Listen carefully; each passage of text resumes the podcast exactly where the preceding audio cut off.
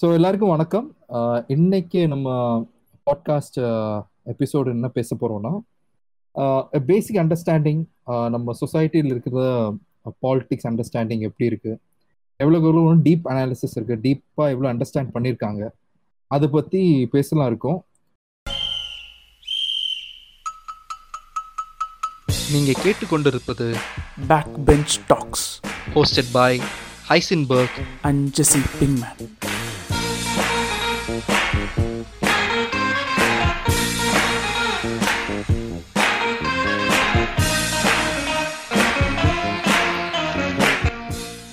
So இன்னைக்கு நம்ம கூட சேர்ந்துருக்கு யார் பார்த்தீங்கன்னா ஆஸ் யூஷுவல் நம்ம ஜெசி பிங்மேன் அதுக்கு இல்லாமல் நம்ம இந்த டாபிக் பேசுறதுக்கு சிறந்த ஆளுங்கள் யாருன்னா நம்ம திராவிடியன் டாக்ஸ் நட்சு அண்ட் கால் ஜான்சன் ரெண்டு பேர் இருக்காங்க நம்ம கூட. ஸோ நட்சு வணக்கம் வணக்கம் வணக்கம். கால் கால் வணக்கம். வணக்கம் வணக்கம் வணக்கம். கால். வணக்கம் வணக்கம் வணக்கம் வணக்கம். நான் வந்து உங்க இருங்க இருங்க ஃபர்ஸ்ட் நான் பேசுறேன் சோ ரீசனா. இல்ல உங்களோட எபிசோட் எல்லாமே நான் கேட்டுட்டு தான் வரேன். நீங்க லிங்க் சென்ட் பண்ணும் போதெல்லாம் கேட்டுட்டு தான் வரேன். அதுல அந்த லேட்டஸ்டா அந்த ஸ்கேம் அந்த எபிசோடும் அதுக்கப்புறம் எல்ஜிபிடி எபிசோடும் நான் ரொம்ப லவ் பண்ணி கேட்டது. ஸோ லைக் ஃபுல் எபிசோடுமே நான் கேட்டிருந்தேன். அதுல முக்கியமா அந்த லாஸ்டா போட்ட அந்த ஸ்கேம் எபிசோடு வந்து அது நிறைய பேர் அந்த டாபிக் தொடர்றதுக்கு வந்து தொடவே இல்லை அந்த டாபிக்க ஆனா வட்ட வட்டம் அந்த ஸ்கேம்லாம் வந்து நடந்துகிட்டே தான் வந்து இருந்தது. ஆனா அந்த ஸ்கேம் அந்த ஸ்கேம் பத்தி ஒரு ஒரு அளவுக்கு ரிலீஃப் ஒரு அளவுக்கு சொல்றதுக்கு வந்து அந்த பாட்காஸ்ட் வந்து ரொம்ப ஹெல்ப்பா இருந்துச்சு. அதை நான் ஃபர்ஸ்ட் சொல்லிடுறேன். என்னன்னு வச்சு ஊர் தொகுதியில் நீங்க எம்எல்ஏ மாதிரி பேசிட்டு இருக்கீங்க. ஏய் மக்கசாமி இங்க கொக்கி போறேன். இங்க கொக்கி போறேன். இப்படித்தான் பாலிடிக்ஸ்ல பிரச்சாரம் பண்ணணும். அப்பதான் நமக்கு ஓட்டு ஏய் மக்கசாமி உங்க பண்ணையில தென்னம்பழம் நல்லா வருதா? ஏன்னா செத்த பையில இப்படினாலே கேட்கணும் ரொம்ப நன்றி. நீங்க இது மென்ஷன் ஸோ இன்னைக்கு இவங்க கூட தான் நம்ம இன்னைக்கு டிராவல் பண்றோம் இன்னைக்கு எபிசோடு முடிஞ்ச வரைக்கும் ஒரு ஃபன்னான எபிசோடா இருக்கும். As well as இன்ஃபர்மேட்டிவா இருக்கும். ஆஹ் இந்த எபிசோட் மோஸ்டா டார்கெட் பண்றது யாருன்னா ஃபர்ஸ்ட் ஓட்டர்ஸ் அப்புறம் இந்த ஓட் பண்ண மாட்டேன் சொல்லிட்டு இந்த பெரிய புளுத்திங்க இருக்காங்கல்ல அவனுங்களும் நாங்க டார்கெட் பண்றோம் இந்த வாட்டி. தவறு தவறு. அவங்க எல்லாம் வந்து எலைட் புலித்திஸ் நீங்க ஃபுல் ஃபார்மா சொல்லணும். எலைட் புலித்தி லைக் ஜிவிஎம் ஜிவிஎம் ஜிவிஎம்மோட மிடில் கிளாஸ் ஃபேமிலிஸ் சொல்ல போனா. நம்ம ஷார்ட் ஷார்ட்டா சொல்லணும்னா. முன்னாடி பிஎம்டபிள்யூ தான் இருக்கும் ஆனா ஏழை குடும்பமா இருப்பாங்க.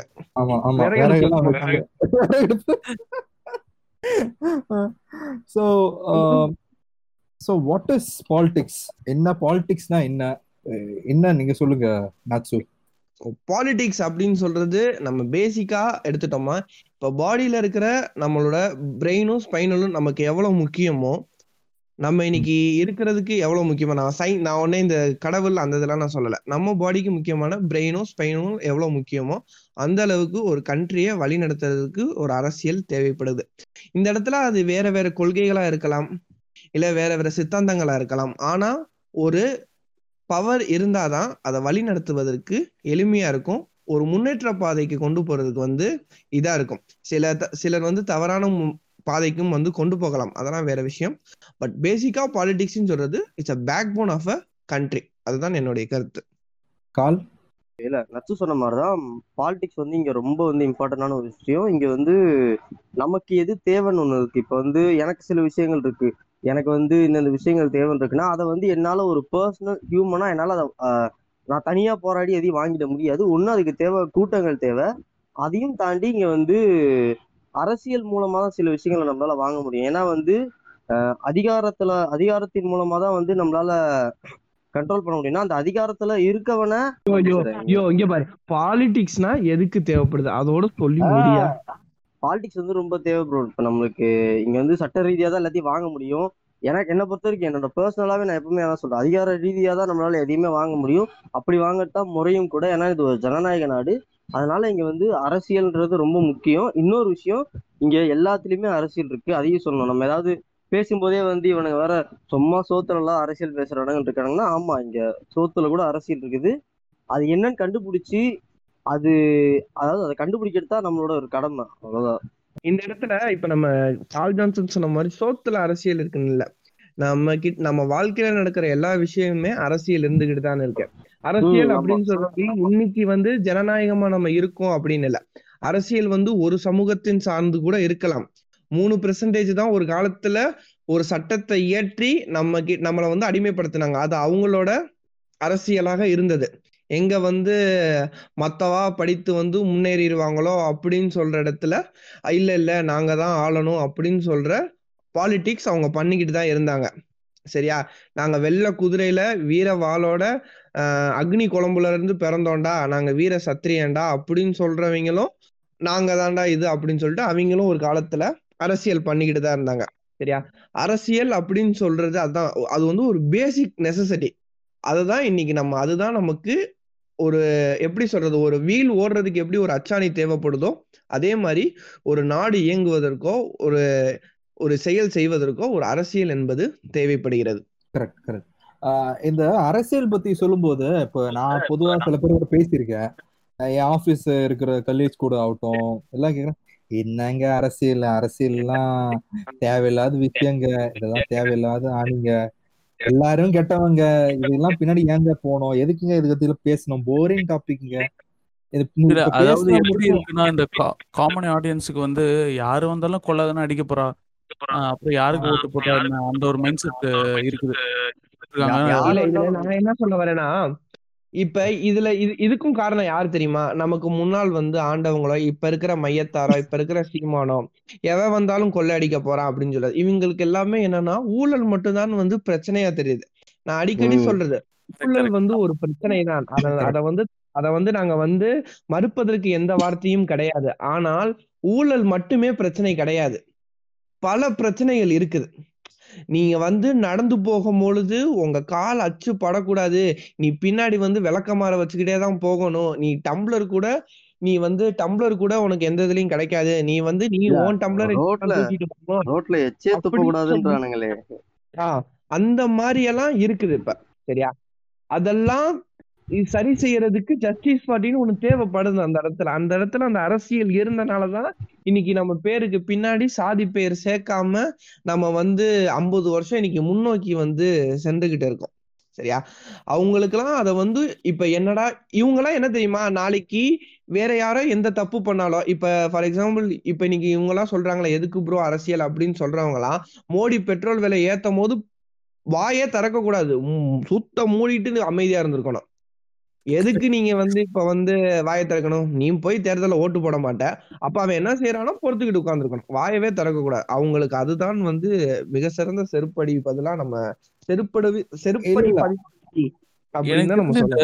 நீங்க இல்ல, சொல்ற இல்ல, மாதிரி இந்த இல்லங்க. ஊழலும் வந்து இந்த படமும் ரொம்ப இந்த மாதிரி தான் காட்டிருக்கு. தான் இந்த ஜென்டில்மேன் இந்தியன் ஊழல் தான் பெரிய பிரச்சனை. மத்தபடி வேற எதுவும் வந்து சாதிய நூலுகளுக்கு வந்து சாதி பிரச்சனையை காமிச்சிட்டோம்னா சாதி பிரச்சனை யாரால வருது? அவங்கனால தானே வருது. ஒண்ணும் அதான் ப்ரோ ஒண்ணும் இல்ல. இப்ப இந்த தமிழ் தேசிய நிப்பாஸ் வந்து எப்படி ஜாதிய வந்து மூடி மறைக்கிறதுக்கு வந்து அவங்க தமிழ் பற்றுன்றத பண்றாங்க. அதே மாதிரிதான் சங்கிங்க வந்து ஜாதிய மறைக்கிறதுக்கு ஊழலை யூஸ் பண்றானுங்க.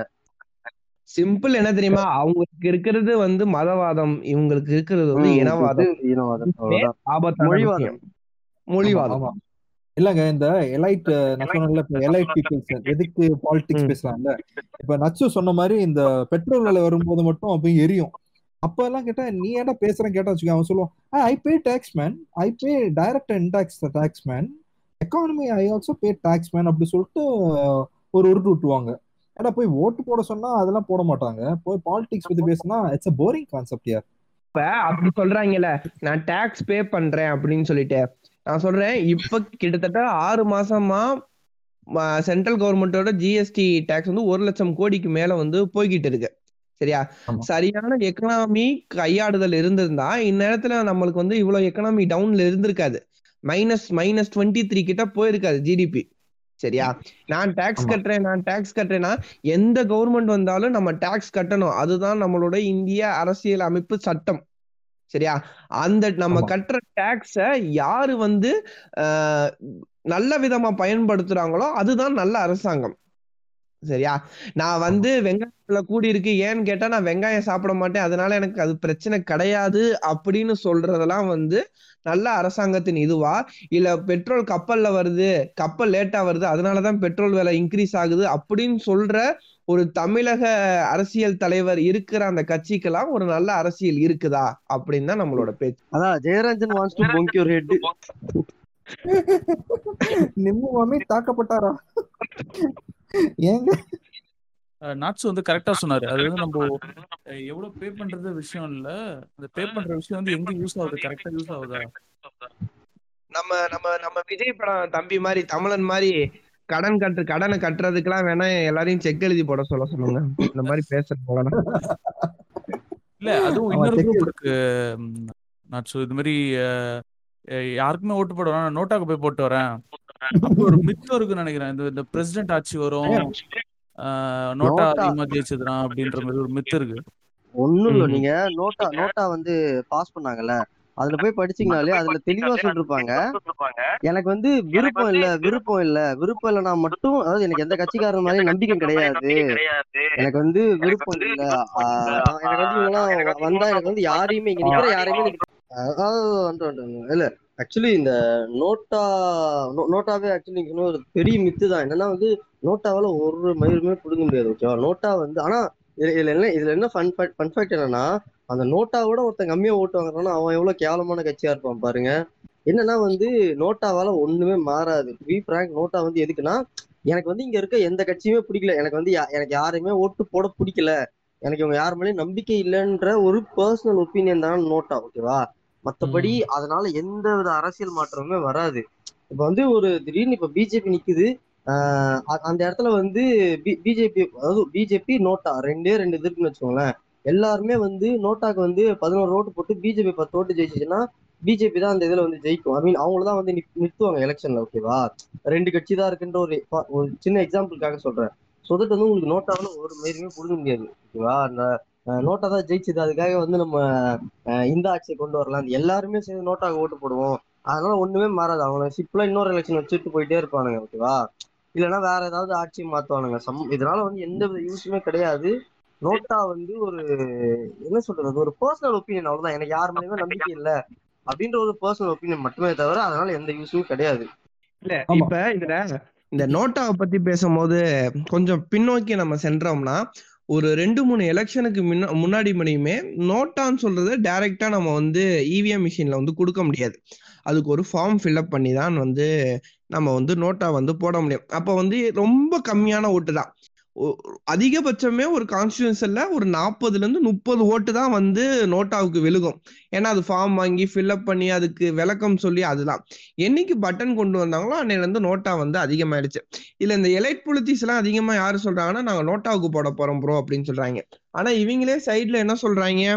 ப்ரோ நான் தான் டாக்ஸ் கட்ட போறேன் அப்படின்னு சொல்றாங்க. இந்த டாக்ஸ் கட்டுற பணம் தான் அட எலெக்ஷன்ல நிக்கிறதுக்கு யூஸ் ஆகும். சரியா? இதெல்லாம் எங்க இருந்து வருது தெரியுமா? எல்லாம் சங்கர் படம் தான் எல்லாமே சங்கர் படம் தான். சரியா? இப்ப என்னன்னா இப்ப இவங்க சொல்றாங்க நான் நோட்டாவுக்கு போட போறேன் இன்னொரு எலெக்ஷன் நடத்தும்னா அந்த இன்னொரு எலெக்ஷனுக்கு யாரு காசு போகுதுன்னா மக்களோட டாக்ஸ் பணம் தான் அந்த இடத்துல வேஸ்ட் ஆகுது. நாளைக்கு வந்து இது என்னது பட்ஜெட் போடும்போது இந்த மாதிரி எலெக்ஷன் கமிஷனுக்கு வந்து நாங்க இவ்வளவு ரூபா கொடுத்துருக்கோம் அப்படின்னு சொல்லிட்டு அதுக்கும் கணக்கு காமிப்பாங்க. இல்லாததுக்கெல்லாம் கணக்கு காமிக்கிறவங்க இதுக்கு கணக்கு காமிக்க மாட்டாங்களா? மதுரையில ஸ்மார்ட் சிட்டில ஒரு ஸ்ட்ரீட் லேம்ப் போட்டது வந்து இருபத்தி ஒன்னாயிரத்தி அறுநூத்தி முப்பத்தி அஞ்சு ரூபா சம்திங் என்னமோ போட்டிருக்காங்க. இருபத்தொன்னாயிரம் ரூபாய்க்கு போட்டிருக்காங்க. ஒரே ஒரு ஸ்ட்ரீட் லைட் மட்டும். சாதா ஸ்ட்ரீட் லைட் சரியா? இல்லாததுக்கெல்லாம் கணக்கு காமிக்கிறவங்க இதுக்கு ஈஸியா வந்து கணக்கை காமிச்சிட்டு போயிருவாங்க முத விஷயம். இந்த டார்ச் லைட்டுக்குள்ள சிப் இருக்குது. அதை வச்சு தீவிரவாதிகளோட ஊர் ஊடுருவலை கண்டுபிடிக்கலான்னுவானுங்க முட்டு கொடுக்கறதுக்கு ஆமா. இதுல அவன் மையத்துக்கு மண்டையிலயும் மண்டையிலயும் பேட்டரி கிடையாது டார்ச் லைட்லயும் பேட்டரி கிடையாது. அவர் பேட்டரி இருக்கிறதெல்லாம் வந்து அவரும் வந்து இந்த ஊழல தான் கையில எடுத்திருக்காரு. அது அவர் அவருன்னு கிடையாது. நாளைக்கு சகாயமும் வந்தாலுமே அவருமே ஊழலை தான் கையில எடுப்பாரு. நாங்க இன்னைக்கு ஓட்டுறதே அதுதான். ஊழல் ஊழல் ஊழல் ஊழல்னு சொல்லிக்கிட்டே இருக்கீங்க. ஊழல் மட்டுமே பிரச்சனை இல்ல. சாதி சமயம் தான் பிரச்சனைன்னு சொல்றோம் முதல்ல. அதுவே அவங்களுக்கு. புரிய மாட்டேங்குது. இல்ல ஃபர்ஸ்ட் இப்ப நம்ம அந்த தனிப்பட்ட- நோட்டா பத்தி பேசிருக்கோம் நான் முடிச்சிடுறேன் நோட்டாவை. இப்ப இந்த பிரசிடென்ட் ரூல் கொண்டு வருது அப்படின்னு சொல்றாங்க. மேபி பிரசிடென்ட்டோ கவர்மெண்ட் கவர்னர் ரூலோ கொண்டு வராங்க. இப்ப நம்ம வந்து for example TN election two thousand twenty ஒன்னு எடுத்துக்கிறோம். இன்கேஸ் பாதி கான்ஸ்டியூஷனுக்கு மேல அதாவது ஒரு மெஜாரிட்டியான கான்ஸ்டியூஷன் வந்து நோட்டா வந்து வின் பண்ணிருச்சுன்னு வச்சுக்கோங்க. ஒரு எக்ஸாம்பிள் பட் இது சுத்தமா பாசிபிலிட்டியே கிடையாது. புரியுதா? நோட்டா வின் பண்றதுக்கு பாசிபிலிட்டிஸ் ரொம்ப ரொம்ப ரொம்ப ரொம்ப குறைவு. இன்கேஸ் பண்ணி பிரசிடென்ட் ரூல் வந்துருச்சுன்னா பிரசிடென்ட் சொல்றவரு இந்தியாவோட அரசியலமைப்பு சட்டம்படி அவர் ஒரு கைப்பாவை. சரியா? எப்படி. வந்து மத்திய அரசு ஆடுதோ அந்த சபைக்கு ஆடுறது மட்டும்தான் பிரசிடென்ட்டோட வேலை. இங்க இருக்கிற கவர்னருக்குமே அதுதான் வேலை. கவர்மெண்ட் வந்து ஸ்டேட் வைஸ்ல ஆடுவாரு. பிரசிடென்ட் வந்து இந்தியாவில் ஆடுவார். அவ்வளவுதான். அதுதான் முடிவு. சரியா? அதனாலதான் இன்னைக்கு நம்ம அப்துல் கலாம வந்து இல்ல அவர் ஒரு சங்கி அவர் ஒரு சாப்பிட்டு சங்கின்னு சொல்றது அதான். பல விஷயங்களில் அவர் வாயை திறந்திருந்தாருன்னா பல விஷயங்கள் நடந்திருக்காது. சரியா? இல்ல. இன்னைக்கு குஜராத் கலவரம்னு ஒண்ணு நடந்தே இருக்காது. இப்போ இப்போ இந்த ஓட்டிங் பத்தி இப்ப நம்ம பேசியிருக்கோம். நோட்டா வந்து நான் போடுறேன். இது இப்ப நம்ம பேசியிருந்தோம். ஆஹ் நான் எதுக்குங்க ஓட்டு போடணும்? நான் ஏன் நான் வந்து டைம் ஸ்பெண்ட் பண்றலாம். ஒரு நாள் லீவ் கிடைக்குது. ஜாலியா வீட்ல இருக்கலாம். எதுக்குங்க அந்த வெயில்ல இருந்து ஓட்டு போடணும் அப்படி ஒரு அதாவது இந்த இந்த குரூப். எப்படின்னா வந்து நான் நோட்டாக்கும் போடல யாருக்குமே போடல நான் ஓட்டே போடல டைம் இருந்தாலும் சரி எப்படி இருந்தாலும் சரி அப்படின்னு ஒரு குரூப் இருக்குது. இல்ல இதுக்கு காரணம் வந்து நான் ரெண்டு காரணம் சொல்லுவேன் ஒன்னு சோம்பேறித்தனம் இன்னொன்னு சூழப்பு இது ரெண்டு விஷயம்தான் நான் சொல்ற முடியும். நான் ஓட்டு போட்டா என்னங்க ஆக போகுது? என்னங்க ஆக போகுது? அப்படின்னு சொல்றாங்க. நான் அதை தான் திருப்பி திருப்பி நான் சொல்றது என்னன்னா இவங்கெல்லாம் நாளைக்கு வேற எதுவும் பிரச்சனை வந்துச்சுன்னா வாயவே திறக்க கூடாது. சரியா? நாளைக்கு இப்ப ஹிந்துத்துவாத அரசு வந்து எடுக்குதுன்னு வச்சுக்கோங்க. ஆர்எஸ்எஸ் தாங்க இந்தியாவை ஆளப்போகுது. ஹிந்துத்துவா கொண்டு வருது. சரியா? இப்ப அல்லாத இப்ப யார் ஆண்டுட்டு இருக்கா? இப்போ ஆர்எஸ்எஸ் தானே? இப்ப ஆண்டி நான் சொல்றேன் மறைவுல இல்ல இல்ல. இப்ப வந்து ஆர்எஸ்எஸ் வந்து இலை மறைவுல ஆண்டுகிட்டு தான் இருக்கு. நான் இல்லைன்னு சொல்ல நாளைக்கு நான் டைரக்டாவே சொல்றேன். மையம் வந்துட்டா அந்த மாதிரி ஆமா அந்த மாதிரி அதாவது இந்தியா என்பது ஹிந்துஸ்தானராக மாறிவிட்டதுன்னு வச்சுக்குவோமே. சரியா? இன்னைக்கு நீங்க நினைக்க ஹிந்துத்துவாவா மாறினா ஹிந்துஸ் எல்லாமே சேஃப்டியா இருப்பாங்கன்னு. கிடையவே கிடையாது. அந்த மூணு பெர்சன்டேஜ் கூட்டம் மட்டும்தான் சூத்திரன் சொல்றவன கூட ஆபீஸ்ல டாய்லெட் பாயா கூட சேர்த்துக்க மாட்டாங்க. அதுதான். சரியா? இதுக்கெல்லாம் வந்து இதெல்லாம் நாளைக்கு அவன் அனுபவிக்கிறதுக்கு தயார்னா இன்னைக்கு அவன் ஓட்டு போடாம கம்முன்னு இருக்கட்டும். யாருமே அவனை வேணாம்னு சொல்ல சரியா? அவன் இல்ல நான் இந்த இந்தியாவை. அவன் சரி நம்ம இந்த இந்தியாவுக்கு ஒரு சிட்டிசன் ஆயிட்டோம் அப்படின்னு சொன்னா நம்ம இந்தியா வந்து அவன் ரெண்டே விஷயம் தான் செய்யணும். ஒன்னு டாக்ஸ் பே பண்ணணும். இன்னொன்னு அஞ்சு வருஷம் மூணு வருஷத்துக்கு ஒரு தடவை ஓட்டு போடணும். இது ரெண்டு மட்டும்தான் அவன் இந்தியாவுக்கு அவன் பண்றான். ஆமா ஆமா. ஆமா. புதுசா ஓட்டு போட வராங்க. அவங்க வந்து இப்போ என் அது என்ன பேசிக் ஒரு பேசிக் பொலிட்டிக்கல் நாலேஜ் சுத்தமா இருக்காதுன்னு வச்சுக்கோங்க. இப்போ அவங்க என்ன பார்க்கணும்? லைக் இத்தனை பார்ட்டி இருக்கு. இதுல வந்து இப்போ ஒவ்வொருத்தவங்க ஒரு கிரைட்டீரியா சொல்றாங்க இது நாங்க பண்ணுவோம் இது நாங்க பண்றோம் அப்படின்ட்டு. எது பேசிக்கா example- இது பேசிக்கான விஷயம். ஆமா அது ஏன் நான் சொல்றேன்னா எனக்கு தெரிஞ்ச கொஞ்சம் பசங்க இருக்காங்க தெரிஞ்ச பசங்க இருக்காங்க. அவங்க ஃப்ரெஷ் ஓட்டர்ஸ் இந்த வருஷத்தோட ஃப்ரெஷ் ஓட்டர்ஸ் என்கிட்ட கேக்குறாங்க, அண்ணா எல்லாரும் சரியில்லைன்னா யார் என்ன ஓட்டு போடுறதுக்கு? நான் யாரு ஓட்டு போட்டா எனக்கு இது வரப்போகுது? அவங்களுக்கு ஒரு குழப்பமா இருக்கு. நாம் தமிழருக்கு போட சொல்லுங்க. இல்ல கமல் கமல்நாக்கு ஓட்டு போட சொல்லுங்க. சரத்குமார்லாம் நிக்கிறாரு. எப்படின்னா இது தெரியாதவங்க இந்த மாதிரி தான் இந்த நாம் ஆ. வீடியோ எல்லாம் பார்த்தாங்கன்னா சீரியஸா ஓட்டு போட்டுருவாங்க போல இருக்கு. இப்ப. இந்த இல்ல இல்ல நான் என்னன்னா இப்ப இந்த ஃபர்ஸ்ட் டைம் ஓட்டர்ஸ்னு வச்சுக்குவோம். நம்ம வந்து அவங்களுக்கு ஒரு பதினெட்டு வயதுன்னு கணக்கு வச்சுக்குவோம். சரியா? கிட்டத்தட்ட பத்து வருஷம் வந்து அவங்க வந்து ஏடிஎம்கே ரூல தான் பார்த்துருக்காங்க. புரியுதா. எட்டு. வயசுல அவங்களுக்கு அந்த மெச்சூரிட்டியே இருக்காது. என்ன நடக்குதுன்னே தெரிஞ்சிருக்காது. அதிகபட்சமா அவங்களுக்கு ஒரு பதினாறு வயசுக்கு மேலதான் சரி இதுதான் அரசியல் இதுதான் அப்~ அப்படின்னு சொல்லிட்டு வரும். சரியா? அவங்க டிஎம்கேவை தெரிஞ்சுக்கிற முதல் விஷயம் என்ன தெரியுமா? டூ ஜி ஊழல். ஸ்பெக்ட்ரம் மட்டும்தான். 2G ஸ்பெக்ட்ரம் ஆராசா காத்துல ஊழல் பண்ண ஊர் யாது? அப்புறம் டெய்லி டெய்லி கரண்ட் போகும் ப்ரோ டெய்லி ரெண்டு மணி நேரம் கரண்ட் போகும் ப்ரோ எல்லா எவன்டா கரண்ட் குத்துது அப்படின்னு நம்ம கேட்டோம்னா பதில் இருக்காது. ப்ரோ இன்னைக்கு நம்ம சென்னை டிராபிக் டிராபிக்னு சொல்றோம்ல. இந்நேரத்துல திமுக ஆட்சி இல்லைன்னா சென்னை இதோட ரொம்ப அதிகமா டிராபிக்கா ஆமா இருந்திருக்கும். இங்க கத்திப்பாரா பிரிட்ஜ் தெரியும்ல ப்ரோ அதெல்லாம் யாரு? ஐ மீன் கத்திப்பாரா பிரிட்ஜ் தானே கட்டினது? கரெக்ட் ஆமா. நம்ம கோய- கோயம்பேடே அவர் தான் வந்து ஆரம்பிச்சு விட்டது. அதுக்கப்புறம் அம்மாவை முடிச்சு. அம்மாவோட பேரை போட்டாங்க. சரியா. நான் அதுதான் சொல்றேன். இப்ப நம்ம இங்க ஒரு ஓட்டு போட போறோம். நம்ம வந்து அடுத்த ஐந்து வருட அடுத்த ஐந்து வருடத்தோட தலையெடுத்த வந்து நம்ம டிசைட் பண்ண போறோம்னா டக்குன்னு போய் ஓட்டை போட்டு அப்ப பேசுற அந்த உணர்ச்சி வசமான பேச்சை வந்து நம்பி ஓட்டு போடக்கூடாது. அதுக்கு முன்னாடி இருக்கிற வரலாறை பார்க்கணும். சரியா? கொஞ்சமாச்சும் தெரிஞ்சுக்கணும். நம்ம எப்படி இருக்கோம் அப்படின்னு சொல்லிட்டு. ரீல்ஸ் பண்ணோம் டிக்டாக் பண்ணோம். இல்ல அவனுங்க இல்ல இல்ல நம்ம நம்ம இல்ல நச்சு நம்ம நினைச்சிட்டு இருப்போம் பதினெட்டு வயசுல நல்லா பொலிட்டிக்கல் நாலேஜோட இருப்பானுங்க அப்படின்னு சொல்லிட்டு. ஆனா என்னதமா பண்ணுவானுங்க? அரியர் எக்ஸாம் கேன்சல் பண்ணதுக்கு எடப்பாடி எனக்கு ஃபயர் விட்டுட்டு இருப்பானுங்க. அவனுக்கு ஒரு நாலேஜே இல்ல. இல்ல இப்ப இந்த ஃப்ரெஷர்ஸ் ஓட்டர்ஸ் எல்லாம் என்னன்னா இப்ப இந்த மையம் நாம் தமிழ் கட்சியோட. வீடியோஸ் மோஸ்ட்லி ஃபேஸ்புக் ஓடிட்டு இருக்கும். ப்ரோ படிச்ச படிச்சவங்க தான் ப்ரோ வரணும். ஆமா ஆமா. அவன் வந்து உன்னை படிக்க அவங்க இப்ப இந்த இடத்துல இல்ல நான் என்ன சொல்றேன்னா இந்த இடத்துல வந்து அததான். இப்ப இருக்கிற அந்த ஃபர்ஸ்ட் டைம் ஓட்டர்ஸ் என்ன செய்யறாங்கன்னா அரசியல் அறிவை பார்ப்பதற்கு பார்ப்பதை விட வெளியே இருக்கிற பிம்பத்தை பார்க்கறாங்க. ஆமா. இன்னைக்கு கமலஹாசனுக்கு இவ்வளவு கூட்டம் வருதுங்க. கமலஹாசன் இவ்வளவு கூட்டம் வருதுன்னா வந்து அவர் தாங்க சிஎம் ஆவாரு அப்படின்னு சொன்னாங்க. இந்த கூட்டம் அந்த காலத்துல ஆயிரத்தி தொள்ளாயிரத்தி எழுபத்தி ரெண்டுல எம்ஜிஆர் எம்ஜிஆர் சேர்த்துட்டாரு. எம்ஜிஆர் சொன்னா எம்ஜிஆர் சொன்னா மாடியில இருந்து கீழே விழுகிறதுக்கு ஆள் இருந்துச்சு. சரியா? இவர் வந்து இன்னைக்கு கமல்ஹாசன் வந்து எனக்கு இவ்வளவு கூட்டம் வந்துருச்சு.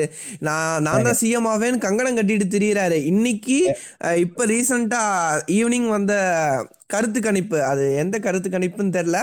மையத்துக்கு வெறும் ஆறு சதவீதம் ஓட்டு தான் வரும்னு சொல்லியிருக்காங்க.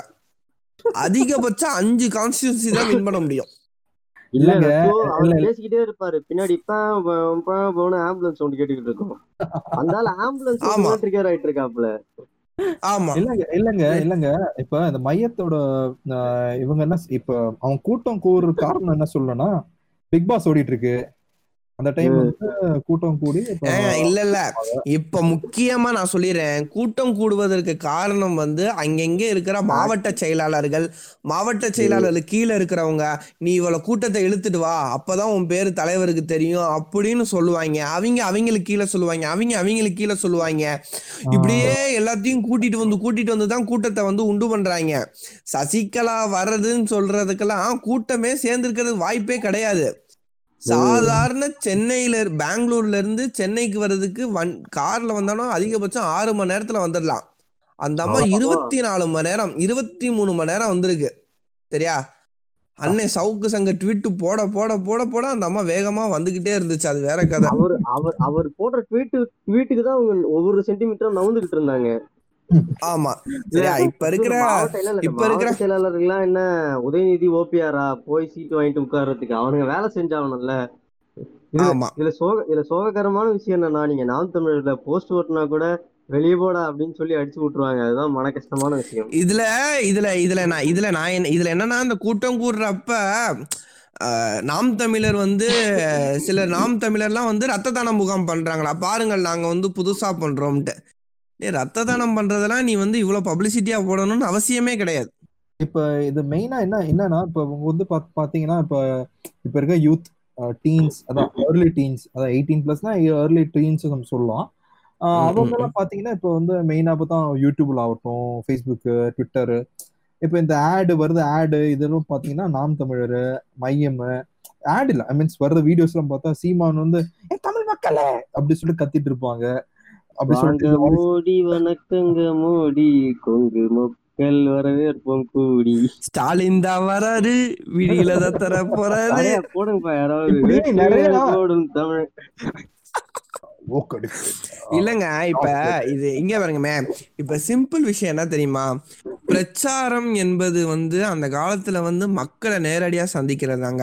காமராஜர் ஆகட்டும் எம்ஜிஆர் ஆகட்டும் கலைஞர் ஆகட்டும் அப்போ முன்னாடி இருக்கிற அண்ணாவாகட்டும். சரியா ஆனா ஆனா டெக்னாலஜி வளர வளர அதோட மாற்றங்களும் இப்ப உண்டாயிட்டு இருக்கு. இப்ப எல்லாருமே ஸ்மார்ட் போன் தான். சரியா? இப்ப எங்க அப்பா ஆஹ், நாம் தமிழரோட சில வீடியோக்கள்லாம் பார்த்துக்கிட்டு இருந்தாரு. சரியா? யதார்த்தமா பாத்துக்கிட்டு இருந்தாரு. இந்த வீணா போன மார்க் மாமா என்ன செஞ்சுட்டான்? மார்க் மாமான்னு சொன்னனே தயவு செய்து யாரும் லவுடு கோபால் நினைச்சுக்காதீங்க. அது வந்து வேற மார்க் மாமா. இது வந்து நம்ம ஃபேஸ்புக் மார்க் மாமா என்ன சொல்லிட்டாரு. ரெக்கமெண்டேஷன் வீடியோல எல்லாத்துலயுமே நாம் தமிழர் வீடியோ தான் எங்க அப்பா என்கிட்டே வந்து சொல்றாரு பரவாயில்ல சீமான் ரொம்ப உணர்ச்சி வசமா. பேசுறாரு அப்படின்னு சொல்லிட்டேன். ஆனா அந்த இடத்துல நான் நாச்சுவா இருக்க முடியுமா? எங்க எங்க நாச்சு எங்க நாச்சு கால். ஒரு காலத்து நானும் ஆ. தம்பியா தான் இருந்தேன். எல்லாருமே வாழ்க்கையில எல்லாருமே சங்கியா தான் இருந்தோம் ஒரு காலத்துல. நான் அதெல்லாம் இல்லைன்னு சொல்லல. ஆனா எங்க அப்பா வந்து என்கிட்ட நாம் தமிழர் ரொம்ப உணர்ச்சி வசமா இருக்காங்கன்னு சொல்லும்போது அந்த இடத்துல நான் நாச்சுவா இருக்க முடியாது. என்னோட. ஒரிஜினல் ஐடென்டிட்டி அப்படியாப்பா? ஆமாப்பா சீமான் ரொம்ப நல்லா தான் பேசுறாரு. அப்படின்னா அப்ப அப்பதான் நைட் எனக்கு சோறு போடுவாங்க வீட்டுல புரியுதா அந்த. இடத்துல? சரிப்பா சரி சரிப்பான்னு சொல்லிட்டு மனசுக்குள்ளேயே சொல்லிப்பாரு நச்சு இந்த தாலி வேற சரியா? அதுதான். சோ அவங்களுக்கு வந்து கலர் கலரா தான் பிடிச்சிருக்கு. அந்த பிம்பம் தான் பிடிச்சிருக்கு. நம்மளோட வரலாறு அவங்களுக்கு தெரிய மாட்டேங்குது. தவறான வரலாறு தான் கொண்டு போய் சேர்க்கப்படுகிறது. இப்ப டிஎம்கே வந்து ஏடிஎம்கே வந்து எடுக்கிற மெஜாரிட்டியான இது என்ன தெரியுமா? ரெண்டு விஷயம் டிஎம்கே பத்தி. ஒன்னு குடும்ப அரசியல் இன்னொன்னு டூ ஜி ஸ்பெக்ட்ரம் குடும்ப அரசியல் ஏடிஎம்கேல இல்லைன்னு சொல்றாங்களா? தலைவர் பதவி வந்து அங்க வேணா ஸ்டாலின் இருக்கலாம் இல்ல அதை தாண்டி. இருக்கலாம்.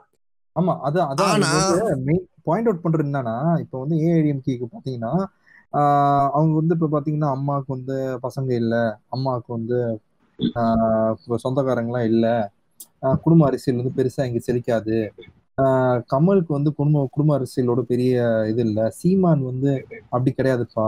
ஒன் ஸ்டாண்ட் தான் போயிட்டு இருப்பாரு இப்படி வந்து ஒரு குடும்பத்தை கிரியேட் பண்ணிருக்காங்க. அப்ப உடனே டிஎம்கேனா டிஎம்கே வந்து அவங்க வந்து அவங்க கலைஞரை கலைஞர் நாலஞ்சு பொண்டாட்டி வச்சிருக்காரு. அவருக்கு ஒரு அப்படி ஒன்று அவ்வளவு பசங்க உனக்கு என்ன? ஒரு பத்து கூட வச்சிருந்த இவர் தான் விஜயவர்தன் வச்சுதான். அவன் பத்து கூட உனக்கு என்ன நோவுது இதுதாங்க இதுதாங்க பேசுறாங்க. ஊர் ஃபுல்லா இதான் பேசுறாங்க. இப்ப இல்ல சொல்லுங்க இப்ப இன்னொன்னு என்ன தெரியுமா? இப்ப இப்ப இப்- இப்ப எப்படி ஏடிஎம்கே டிஎம்கே வந்து குடும்ப ஆட்சியை பத்தி பேசிக்கிட்டு இருக்காங்களோ அதே மாதிரி நம்ம வந்து பி பிஜேபி காங்கிரஸ் வந்து குடும்ப அரசியல் பத்தி பேச எப்ப பார்த்தாலும். காங்கிரஸ்ல வந்து குடும்ப அரசியல் குடும்ப அரசியல்னு பேசிட்டு இருப்பாங்க பிஜேபி காரங்க. சரியா? ஆனா இப்ப உண்மை என்னன்னா காங்கிரஸ கம்பேர் பண்ணும்போது பிஜேபியில இருக்கிற உயர்மட்ட. லீடர்கள் இருக்கிற எல்லாரோட குடும்பம் வாரிசுகளும் ஒரு. நல்ல பதவியில இருக்கு அமித்ஷால இருந்து எல்லாருமே ஒரு நல்ல பதவியில அவங்களோட குழந்தைகளை வந்து அமர்த்திட்டாங்க. இப்ப இந்த இடத்துல யார் குடும்ப அரசியல் பண்றது? அதெல்லாம் கேட்க கூடாது மோடினா தான் பாவம் முரட்டு சிங்கிளா குழந்தை எதுவும் இல்லாம குடும்ப அரசியல் பண்ண முடியாம இருக்காரு அவ்வளவுதான். அவங்க ஒரு அந்த 56 காண்ட inch. அந்த கா- ஆஹ் சொல்லுங்க கால். இது இது இதனாலதான் உனக்கு காண்டாய் பிப்ரவரி 14 ஆனா அடிச்சுன்னு ஒரு மொட்டை சிங்கிளா இருக்கிறதுனால தான் அடிச்சுட்டு போயிடுறானுங்க போல இந்த லவ் பண்றவனுங்க எல்லாம். ஆமா ஆமா. என்ன பண்றது? அவர் பாவம். நம்ம கக்கா கக்காசி தான் கலாச்சி விட்டுருவாப்ல அது மாதிரிலாம் வந்தா. சோ இப்போ பெருசா பாத்தீங்கன்னா இந்த ஆஹ், இந்த மேனிஃபெஸ்டோ எஸ்பெஷலி எல்லா பொலிட்டிக்கல் லீடர்ஸ் வந்து ஒரு மேனிஃபெஸ்டோ வச்சிடுறாங்க. அது. வந்து எப்படின்னா ஒவ்வொரு ஒருத்தவங்க என்னன்னா நான் வந்து வீட்டுல இருக்க எல்லாருக்குமே அனைத்து ஹவுஸ் ஒய்ஃப் எல்லாருக்கும் வந்து மானியம் கொடுக்குறேன். அப்படி ஒருத்தவங்க சொல்றாங்க. வேற ஒருத்தவங்க என்ன சொல்றாங்கன்னா நான் விவசாயிங்க எல்லாருமே. எல்லாருமே. எல்லாருக்கும் கவர்மெண்ட் ஜாப் அப்படி சொல்லிட்டு சொல்றாரு. ஆமா இல்ல இல்ல நான் சொல்லிடுறேன். மேனிஃபெஸ்டோ வந்து திமுக அதிமுக கிரியேட் பண்றதுல வந்து ஒரு எழுபது அறுபதுல இருந்து ஒரு எழுபது சதவீதம் முடியும் செயல்படுத்துற மாதிரி இருக்கும். சரியா? அதான் கேட்க வரேன் அதான் கேட்க வரேன் இருங்க இருங்க நான் manifesto முடிச்சிடுறேன் இல்ல அதான் முடிச்சிடுறேன் நான் முடிச்சிடுறேன் ஆனா அது முடிச்சிட்டு அடுத்து நம்ம பேசுவோம். ஆனா நம்ம அண்ணன் கிரியேட் பண்ற மேனிஃபெஸ்டோ டிஸ்னிலேண்ட்ல கூட செயல்படுத்த முடியாது. Parallel universe.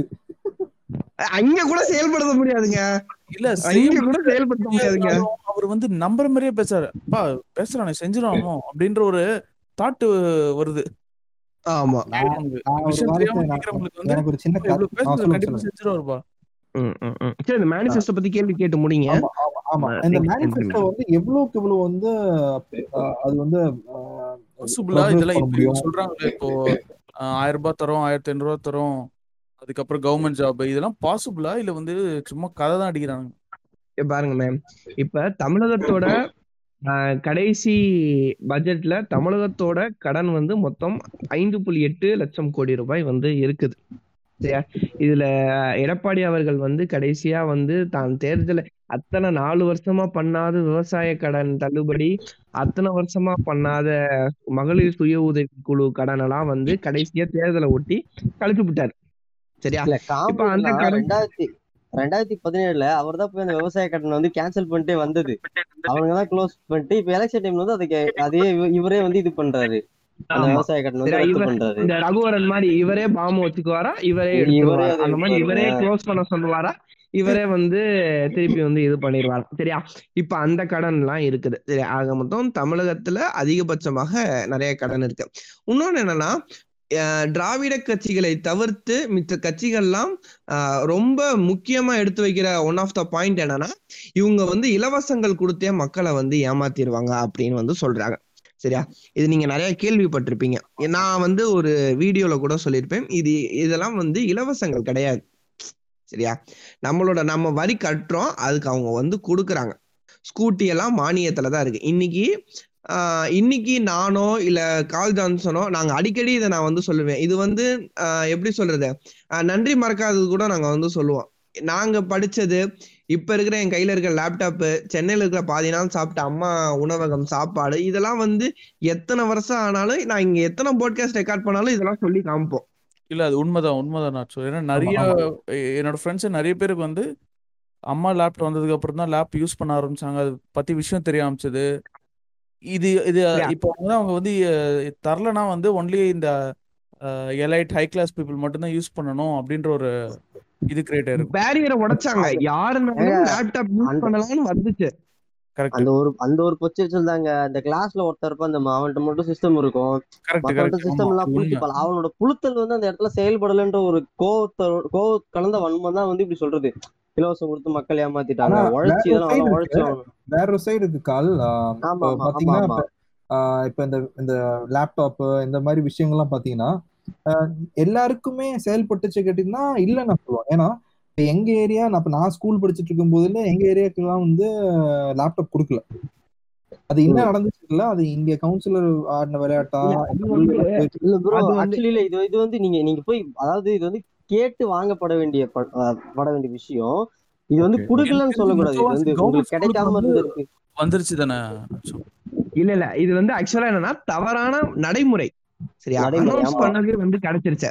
அனௌன்ஸ் பண்ணிட்டு ஒரு ஒரு ஃபிஃப்டி பர்சன்டேஜ் ஆஃப் பீப்புள் கிடைச்சிருச்சுன்னு வச்சுக்கோமே. ஃபிஃப்டி பர்சன்டேஜ் ஆஃப் பீப்புள் கிடைக்கலன்னு வச்சுக்கோ.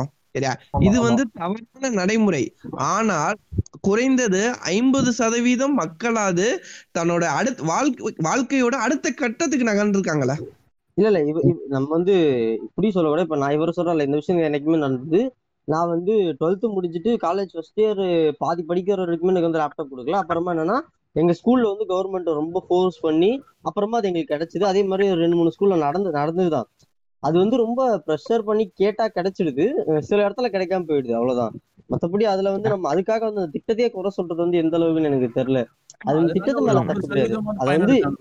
இல்ல அந்த அந்த ஒரு இதால ஒரு ஐம்பது சதவீதம் ம், அதுதான் அதுதான் அதுதான் இப்ப அதுதான் இப்ப மேனிஃபெஸ்டோ அப்படின்னு சொல்றது வளர்ச்சியை நோக்கி இருக்கணும்.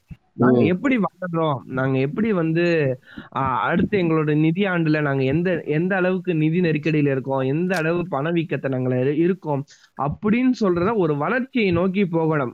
அந்த இப்ப தமிழ்நாடு எலெக்ஷனா தமிழ்நாடு மக்களுடைய வாழ்வு நிலை அடுத்த கட்டத்தை நோக்கி நகர்ந்தாதான் அது நல்லா இருக்கும் அதே நேரத்துல நிதிச்சுமை இதெல்லாம் அஹ், பொருளாதார சுமை இதெல்லாம் வந்து கருத்தில் கொண்டு அந்த மேனிஃபெஸ்டோ வந்து கிரியேட் பண்ணணும்.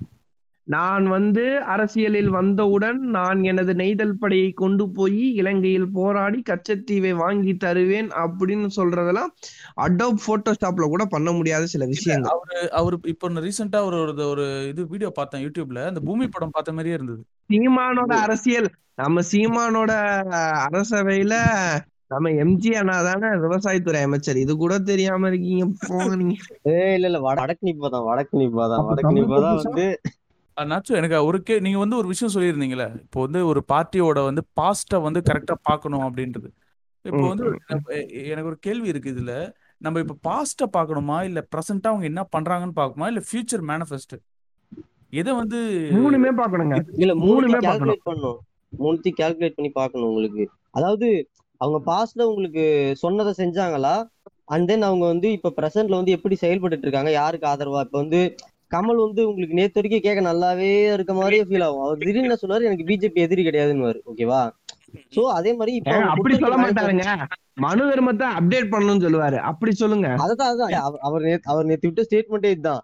எனக்கு வந்து பிஜேபி ஒன்னும் எதிரி கிடையாது. எங்களுக்கு நான் நான் நல்லது செய்யற கட்சி நான் ஆதரிப்பேன்ற அளவுக்கு ரொம்ப டேஞ்சரான ஆள் தான் அதனால நான் என்ன சொல்றேன்னா அவங்க வந்து முன்னாடி உங்களுக்கு சொன்னதை செஞ்சாங்களா? அட் த சேம் டைம் இப்ப அவங்க யாருக்கு பக்கத்துல நிக்கிறாங்க? அப்புறமா இப்ப அவங்க என்ன ஸ்டாண்ட் எடுக்கிறாங்கன்னு பாருங்க. அதை வச்சு உங்களுக்கு தெரியும் அவங்க செய்வாங்களா மாட்டாங்களான்னு. இதுல இன்னொன்னுங்க. இப்ப இந்த நடிகர்கள் எல்லாம் அரசியலுக்கு வரலாமா அப்படின்னு வந்து கேள்விகள் கேட்பாங்க. சரியா? நமக்கு இருந்த பெரும்பான்மையானோர் அண்ணால இருந்து எல்லாருமே வந்து திரைப்படத்துல நடிக்கலைனாலும் கதை வசனம் அந்த மாதிரி நிறைய எழுதி மேல வந்தவங்க தான். சரியா? ஆனா அவங்க எல்லாம் வந்து இயக்க அரசியல்ல இருந்து இருந்து அதுக்கப்புறம் தான் வந்தாங்க. சரியா? எடுத்தோடனே நான் முதலமைச்சர் ஆகணும் எடுத்த உடனே நான் வந்து இதாகணும் அப்படின்னு சொல்லிட்டுலாம் வந்து வரல. சரியா. நீங்க ஒரு மாற்று சக்திக்கு போகணும்னு நினைக்கும் போது அந்த மாற்று சக்திக்கு உண்டான காரணம் என்னன்னு நினைங்க. இந்த இடத்துல பலர் மாற்று சக்திக்கு என்ன காரணம்னா இல்லப்பா அந்த ரெண்டு கட்சியும் ஊழல் பண்ணுதுப்பா அப்படின்னு தான் சொல்றாங்க. ஊழல் நிப்பாட்டுறது அரசாங்கத்தால மட்டுமே நிப்பாட்ட முடியாது. ஒரு தனி மனிதன் நினைக்கணும். எனக்கு லைசன்ஸ் வர்றதுக்கு ஒரு வாரம் ஆகும்னா பொறுத்திருந்து அந்த ஒரு வாரம் கழிச்சு லைசன்ஸை வாங்கணும். எனக்கே வேணும்னு நூறு ரூபாய கொடுத்தா அந்த இடத்துல லஞ்சத்தை யார் ஆரம்பிக்கிறா? நான் நான் ஏங்க நான் அவன்கிட்ட நூறு ரூபா கொடுக்கலாம் போலீஸ் டெய்லி போகும்போது வரும்போது அவன் என்கிட்ட நூறு ரூபா வாங்குவான். எனக்கு ஐநூறு ரூபா ஐநூறு ரூபா முக்கியமா நூறு ரூபா முக்கியமா? ஓகேவா? ஆமா அந்த இடத்துல அதை தான் சொல்றேன். ஆஹ் இல்ல அதான் சொல்றீங்க வந்து ஊழல். நான் இப்ப என்ன சொல்லுவேன்னா ஊழல ஊழல் வந்து இந்த உலகம் ஃபுல்லா இருக்குங்க. நம்ம நினைப்போம் நம்ம இந்தியா. மட்டும்தான் ஊழலுக்கு. ஏங்க அமெரிக்கா போனா கூடயும் கனடா போனா கூட எந்த ஊர் போனா கூடயும் நான் கேள்விப்பட்ட வரைக்கும் எனக்கு தெரிஞ்சவங்க எல்லாம் அங்கங்க எல்லாம் இருக்காங்க. கேட்டுறேன் ஏங்க உங்க ஊர்ல சொந்த காசை செலவழிக்காம சொந்த காசை செலவழிக்காம இன்னொருத்தவன் காசை செலவழிச்சோம்னா எல்லாருமே ஊழல் தாங்க பண்ணுவாங்க. ஒரு ரூபா கணக்குல கம்மியா காமிச்சாலுமே அது பேர் ஊழல் தான்.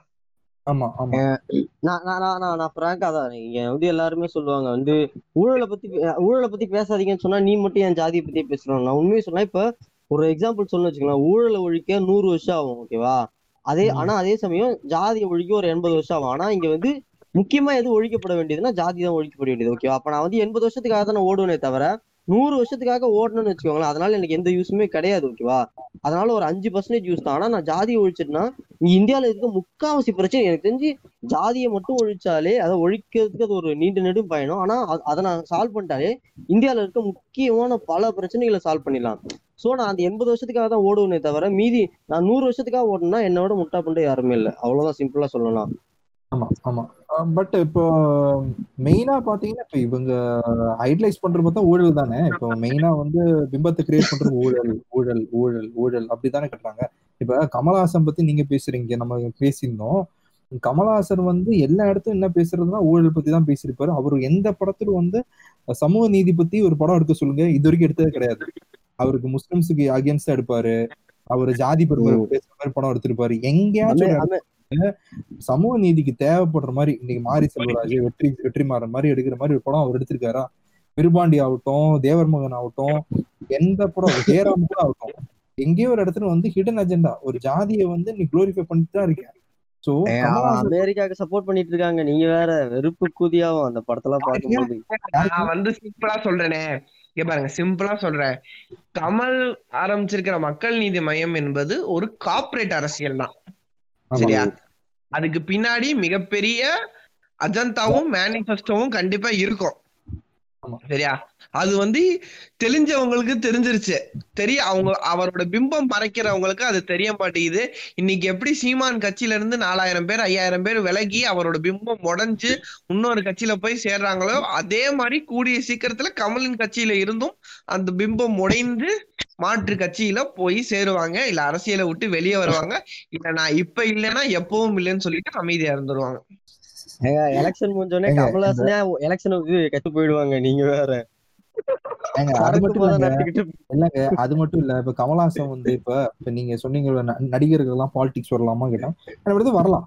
ஆனா மெயினா வந்து இப்போ வந்து பாத்தீங்கன்னா இப்ப அண்ணா ஆகட்டும் ஆஹ் கலைஞர் ஆகட்டும் ஜெயலலிதா ஆகட்டும் எம்ஜிஆர் ஆகட்டும் யார் வேணா இருக்கட்டும் அவங்க வந்து அரசியல் இருந்திருக்காங்க. இவ்வளவு வருஷம் இருந்திருக்காங்க. உடனே didn't went directly and sit on the CM place CMC director. உட்காரல. அவங்க இவ்வளவு வருஷம் பணியாற்றி அவங்க சைட்ல அவங்க வேலை பண்ண சினிமா இண்டஸ்ட்ரி தான் இவங்க எல்லாரும் வந்திருந்தாங்க. ஆனா நேரா போய் நாற்காலி கொடுக்கல அவங்க. They been there they know the society அந்த சமூக நீதி பத்தி தெரிஞ்சு அவங்க வந்து தே ரூல் தி ஸ்டேட் ஆனா இன்னைக்கு. நடிகர்கள்லாம் பார்த்தா நேரா வந்து மேடை வந்து பிளா பிளா பிளா பேச வேண்டியது. பேசிட்டு நான் ஊழல் ஒழிக்கிறேன். இல்லங்க இன்னைக்கு இருக்கிற பாதி பேரு வெற்றிடத்தை நிரப்பணும் வெற்றிடத்தை நிரப்பணும்னு சொல்றாங்க. ஆனால். வெற்றிடம் இல்லாத போதே அதை நிரப்பணும்னு வந்தவர் விஜயகாந்த் ஒருத்தர் தான். மித்த யாருமே அவங்க இருக்கும் போது வரவே இல்லை. இன்னைக்கு வந்து இது எப்படின்னா இந்த சிங்கம் இல்லாத காட்டுல வந்து பன்றிகள் நடனமாடுதுன்னு சொல்லுவாங்க. சரியா? கமல்ஹாசனே ஒரு காலத்துல கமல்ஹாசனே ஒரு காலத்து பழைய ஒரு வீடியோ பார்த்திருக்கேன் நான் அரசியல்லாம் வர வாய்ப்பே இல்லை. நான் அரசியல்லாம் வரவே மாட்டேன். இப்ப ஏன் அதுக்கு வந்தேன் ஏன்னா பெரிய தலைவர் யார் யாருமே இல்ல. அதனால நம்ம வந்து இந்த கேப்ல போயிடலாம். இந்த கேப்ல நம்ம எடுத்து போயிடலாம். நம்ம நம்ம அஜெண்டா எல்லாம் இங்கேயே ரிலீஸ் பண்ணலாம். நமக்கு இருக்கிற அஜெண்டா ஹிடன் அஜெண்டா நீங்க சொன்ன மாதிரி இன்னைக்கு- இந்த குடும்ப தலைவிக்கு ஆயிரம் ரூபாய் அப்படின்னு சொல்லியிருக்காங்க இப்ப நம்ம ஸ்டாலின் ஆயிரம் ரூபாய் எடப்பாடி ஆயிரத்தி ஐநூறு ரூபாய் அப்படின்னு சொல்லிட்டு. ஆனால் அது முத முதல்ல ஆரம்பிச்சது மக்கள் நீதி மையம் தான். கமல் தான் வந்து குடும்ப தலைவிக்கு நான் காசு கொடுப்பேன்னு சொல்லி ஆரம்பிச்சார். ஆமா.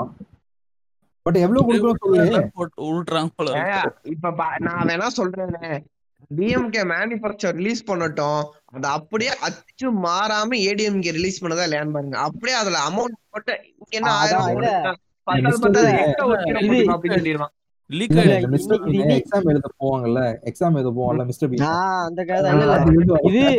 இது- இன்னைக்கு நேத்து கதை கிடையாது. இது வந்து இது வந்து கலைஞர் ஜெயலலிதா கலைஞர் தான் வந்து லேப்டாப் கொடுப்பேன்னு சொன்னாரு.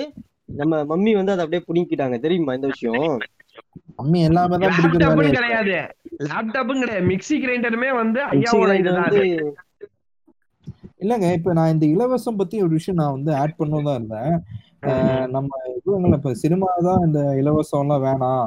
For example starting from Murugan Nolan தொட்டு ஆரம்பட்டும் சர்க்கார் ஆமா ஆமா சர்க்கார் கூட சொல்லிக்கும் இலவசம் இலவசம் இல்லங்க சொல்லி- நான் அததான் இல்ல நானும் அந்த வீடியோல நான் அதை சொன்னேன்.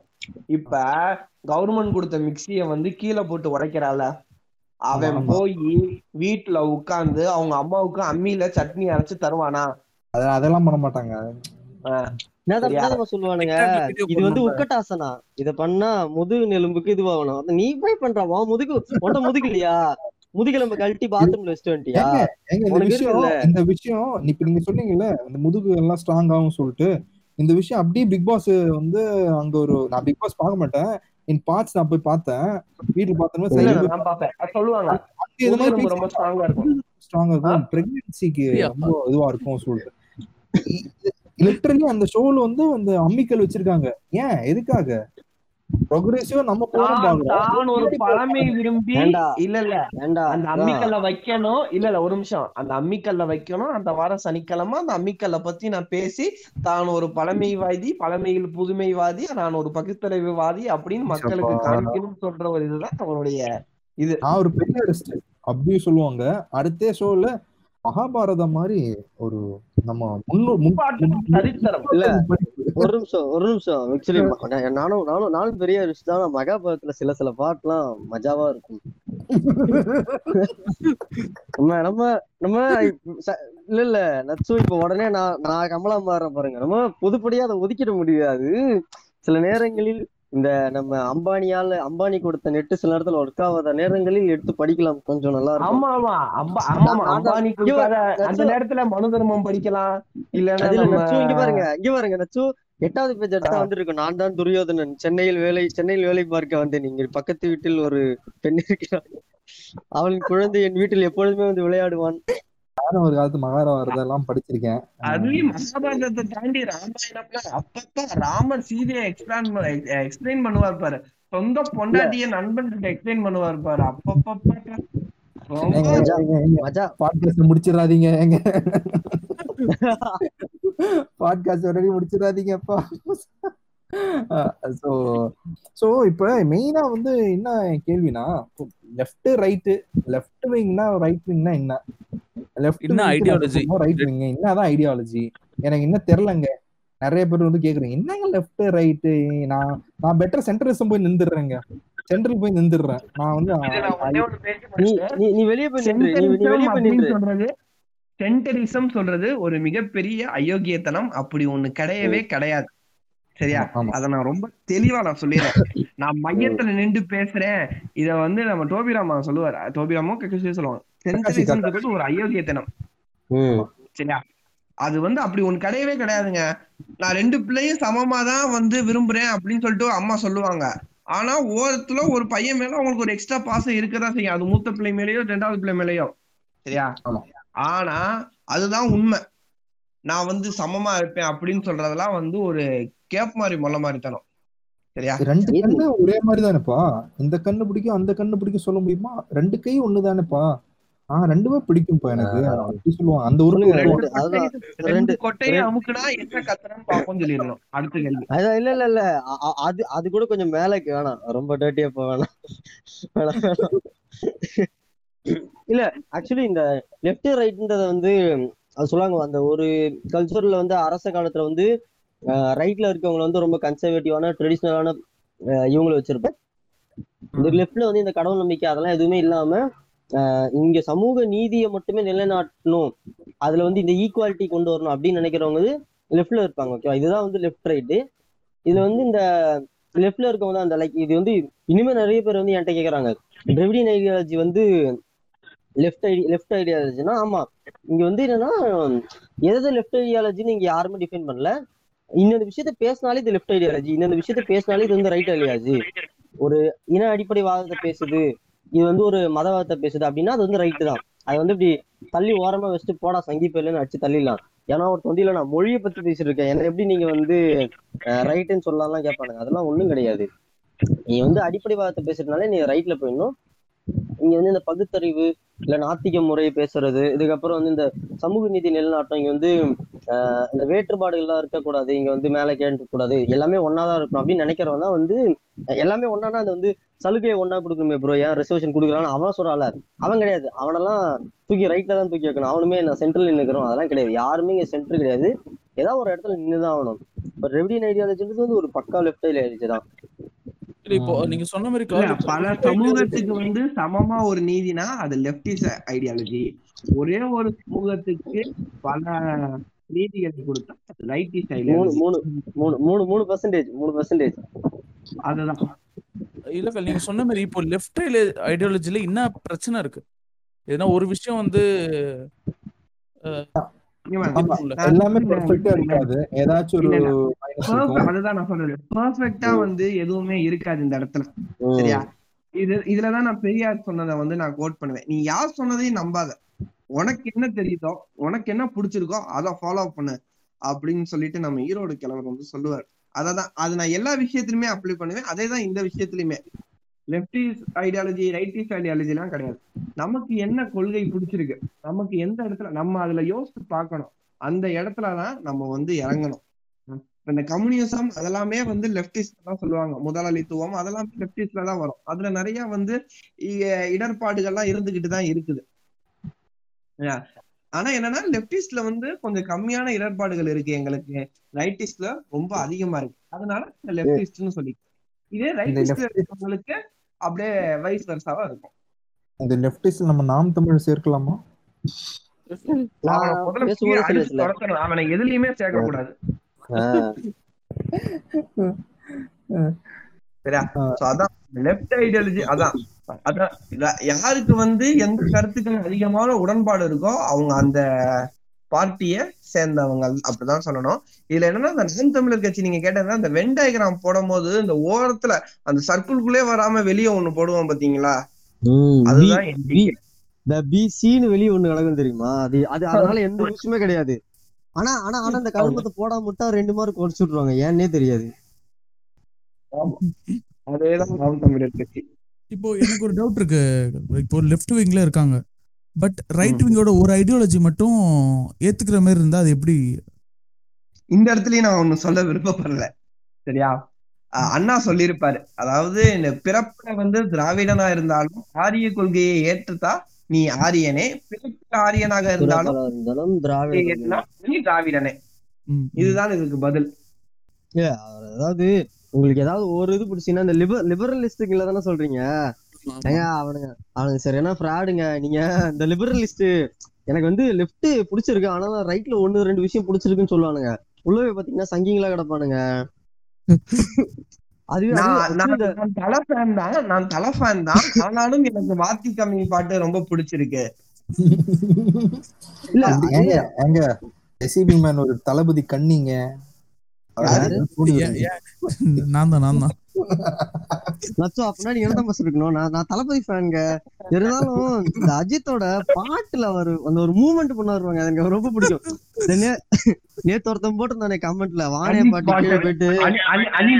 அப்படின்னு சொல்லியிருந்தோம். ஆஹ் அதுதான். நான் நான் வந்து ஐ எம் ஃப்ரம் நான் வந்து மலையாளம் தான். ஆனாலும் எனக்கு இந்த பாட்டு பிடிச்சிருக்குன்னு தமிழ்ல டைப் பண்ணியிருந்தேன் ஒரு ஆளு. ஆமா. ஸோ நம்ம டாபிக் வரலாம். இப்போ இப்போ இருக்க பாலிடிக்ஸ் இப்போ வந்து கரண்ட் மைண்ட் செட் சொசைட்டிக்கு மைண்ட் செட் கரெக்டான புரிதல் இருக்கா? ஆஹ் இப்போ வந்து எப்படி வந்து புரிதல் இருக்காங்களா? மெச்சூர்டா இருக்கா? எப்பா இந்த கரெக்டா நம்ம ஓட் போடுறாங்களா? இல்ல ஓட்டிங் விடுங்க. எல்லாமே இந்த ஓட்டிங் இந்த இந்த சொல்லலாம். பொலிட்டிக்கல் நாலேஜ் எவ்வளவுக்கு எவ்வளவு இன்னைக்கு வந்து சொசைட்டில வளருது இந்த இடத்துல இல்ல இந்த இடத்துல ஆஹ், ஒரு ஒரு ஸ்டேஜ்ல எப்படி தெரியுமா இருந்துச்சு? ஒரு பதினெட்டு வயதுல இருந்து இருபது இருபத்தி ரெண்டு வயது முடியுமே அரசியல் பேசினாலே அது ஏதோ ஒரு டேபு டாபிக் மாதிரி ஒரு காலத்துல இருந்தது. என்னடா வயசு மீட்ல கூட முளைக்கல நீ என்னடா அரசியலை பத்தி பேசுற அப்படின்னு சொல்றதெல்லாம் நான் காதால கேட்ட வளர்ந்த காலங்கள்லாம் இருக்குது. சரியா? ஆனா இன்னைக்கு வந்து தப்போ சரியோ அரசியலை பேசுறதுக்கு இளைஞர்கள் வந்து முன் வராங்க அந்த இடத்துல. சரியா? இல்ல இங்க ஒரு இடத்து ஒரு விஷயம் நான் பாயிண்ட் அவுட் பண்றேன். இன்னைக்கு காலேஜஸ் எல்லாம் வந்து இந்த சேர்மேன் எலெக்ஷன்ல வைப்பாங்க. சில காலேஜஸ் எல்லாம். சேர்மேன் எலெக்ஷன்ல இருக்கு. பார்கவ் செத்துட்டான்டா. ஆமா. பார்கவ் ரொம்ப மோசமானவங்க. சரி விடுங்க. நான் சொல்ல ஒரு விஷயம் சொல்ல விடுங்க. அதாவது இப்போ வந்து இந்த சேர்மேன் எலெக்ஷன் வந்து எல்லா காலேஜ்லயும் நடக்கும். இப்ப நான். படிச்ச காலேஜ் பாத்தீங்கன்னா அங்க சேர்மேன் எலெக்ஷன் இருந்துச்சு. அங்க வந்து ஃபர்ஸ்ட் ஓட்டிங் பண்ணிடலாம். இந்த ஓட்டிங் வந்து. விஷயம் கொண்டு வந்துடலாம் அப்படின்னாங்க அங்க இருக்க மொத்த ஸ்டாஃப் வந்து சொன்னாங்க இல்ல ஓட்டிங்கே வேணாம். இது வந்து நீங்க கேட்கும்போது மாஸ்டர் ப்ரோ ரிலேட்டிவா இருக்கும். ஆனா இதான் உண்மை. ஆனா உங்களுக்கு அங்க ஒரு ஜேடி இல்லாம போயிட்டாரா? ஆமாங்க. அதாங்க எங்க காலேஜ் வந்து நான் படிச்ச யூஜி பண்ண காலேஜ் பாத்தீங்கன்னா அங்க பார்த்து மொத்த ஸ்டாஃப் வேணாம். இங்க கலவரம் ஆகும் சண்டே ஆகும். நம்ம. வந்து என்ன பண்ணலாம்னா மார்க் வச்சு யார் நல்ல மார்க் எடுக்கிறா? யார் ஒழுங்கா அட்டன்ஸ் அவனை சேர்மேனா மாத்திடலாம் சொல்லிட்டு. யார யார. இதுக்கு வைக்காம வைக்காம இது என்ன? டேய் இல்ல கிளாஸ்ல லீடர் வைக்கும்போது கூட டீச்சருங்க கொஞ்சம் புத்திசாலித்தனமா என்ன பண்ணாங்க கொஞ்சம் பல்கியான பையனை தான் எடுப்பாங்க. அவன் சொன்னதான் பத்து பேர் கேட்பாங்க. இது என்ன பைத்தியகாரத்தனமா இருக்கு? சேர்மன் எலெக்ஷன் நடந்துச்சுங்க எங்க காலேஜ்ல எங்க எங்க காலேஜ் நடந்துச்சு. ஐடியா கொடுத்தவங்க இந்த ஐடியா கொடுத்தவங்க இருப்பாங்கல்ல? இந்த. யார் வந்து அதிகமா மார்க் எடுக்கிறானோ அவனுக்கு தான் கொடுப்பேன்னு. இவனை நல்லா நீங்க போய் ஸ்டார்ட் பண்ணி பாத்தீங்கன்னா இந்த வாட்டி போய் கமலுக்கு ஓட்டு போட்டு வந்திருப்பான். ஏன்னா அவர் தான் படிச்சவர் அப்படின்னு சொல்லிட்டு. இல்லங்க அதான் படிச்சவன் எவன் வந்து நமக்கு வந்து ஜாலரா அடிக்க அவன் கொண்டு போட்டுலாம் சம்மந்தம் இல்லாம அவனை போய் சேர்மேனா மாத்திட்டாங்க. இங்கதான். வந்து இங்க இங்கதான் பேசிக் விஷயம் வந்து இப்ப இங்க இது இப்ப இங்க பாத்தீங்கன்னா காலேஜஸ் வந்து இப்ப இது என் காலேஜ் மட்டும் நிறைய காலேஜ் நிறைய காலேஜ் வந்து சேர்மேன் எலெக்ஷனே கிடையாது. ஸ்டூடெண்ட் ரெப்ரசன்டேட்டிவ் எவனும் எடுக்க மாட்டாங்க. சில காலேஜ் அந்த மாதிரி போயிட்டு இருக்கு ஆ. அங்கே எலெக்ஷன்ஸ் வச்சுக்க மாட்டாங்க. இதுதான் இங்கதான் வந்து கேரளா மாதிரி இருக்கிற மாநிலத்துல வந்து நம்ம பார்த்து கத்துக்கணும் சொல்றேன். ஏன்னா அங்க வந்து பாத்தீங்கன்னா ஸ்கூல்ல அங்க கவர்மெண்ட் ஸ்கூல் ஆகட்டும் காலேஜஸ் ஆகட்டும் அங்கே வந்து எலெக்ஷன்ஸ் இருக்கு. அங்கே வந்து பாலிடிக்ஸ் அவங்க கத்து கொடுக்குறாங்க. அங்க இப்போ காலேஜஸ் எல்லாம் போனீங்கன்னா கேள்விப்பட்டிருக்கேன். காலேஜஸ் எல்லாம் போனீங்கன்னா அங்கே கட்சிகள்லாம் இருக்குங்க. கம்யூனிஸ்ட் கட்சி இருக்கு காங்கிரஸ் இருக்கும் ஆர்எஸ்எஸ்க்கு வந்து சப்போர்ட் பண்ற கட்சி இருக்கு. அங்கே இது மாதிரி கட்சி அங்கே வந்து பசங்க வந்து பாலிடிக்ஸ்னா என்ன எவ்வளவுக்கு எவ்வளவு இம்பார்ட்டன்டான விஷயம் வந்து அங்கே கத்துக்கிட்டு வெளியே வரும்போது யாருக்கு நான் ஓட்டு போடலாம்? அப்படி ஒரு புரிதலோடு வராங்க. கேரளால கேரளால வந்து நீங்க வந்து இப்ப யாரா மல்லு பசங்க வந்து யாரா இருந்தாங்கன்னா கேட்டு பாருங்க. அங்க வந்து ஆனா அது ஒரு மைனஸ் வேற என்னன்னா நிறைய ஸ்ட்ரைக் நடக்கும். காலேஜ் போய் படிக்க முடியாது. ஆமா ஆமா காலேஜ் அலாடி அந்த மல்லூர். ஆமா மல்லு நம்ம இங்க ஜேஎன்யூ இப்ப ரீசெண்டா ஜேஎன்யூ நடந்த கலவரங்கள்லாம் வந்து அந்த கட்சியை சப்போர்ட் பண்றதுனால நடந்த கலவரங்கள் தானே இதெல்லாமே. ஆமா. இல்ல ஆக்சுவலி நான் நான் என்ன சொல்லுவேன்னா பொலிட்டிசைஸ் பண்றது நல்ல விஷயம். அது தப்பா ரைட்டான்றதுல இருக்கு. ஆனா இங்க என்னன்னா இங்க பொலிட்டிசைஸே பண்ணல நம்ம வந்து இங்க யாருக்கும். பாலிடிக்ஸ் பத்தின ஒரு அடிப்படை நாலேஜே இங்க வந்து கொடுக்கல. ஆனா நம்ம நம்ம நம்ம ஃபீல் பண்ற அளவுக்கு எல்லாம் ஒண்ணும் இல்ல. நார்த் இந்தியால அவனுங்க உண்மையான எலெக்ஷன்லயே போய் ஓட்டு போட மாட்டானுங்க. நன்றது.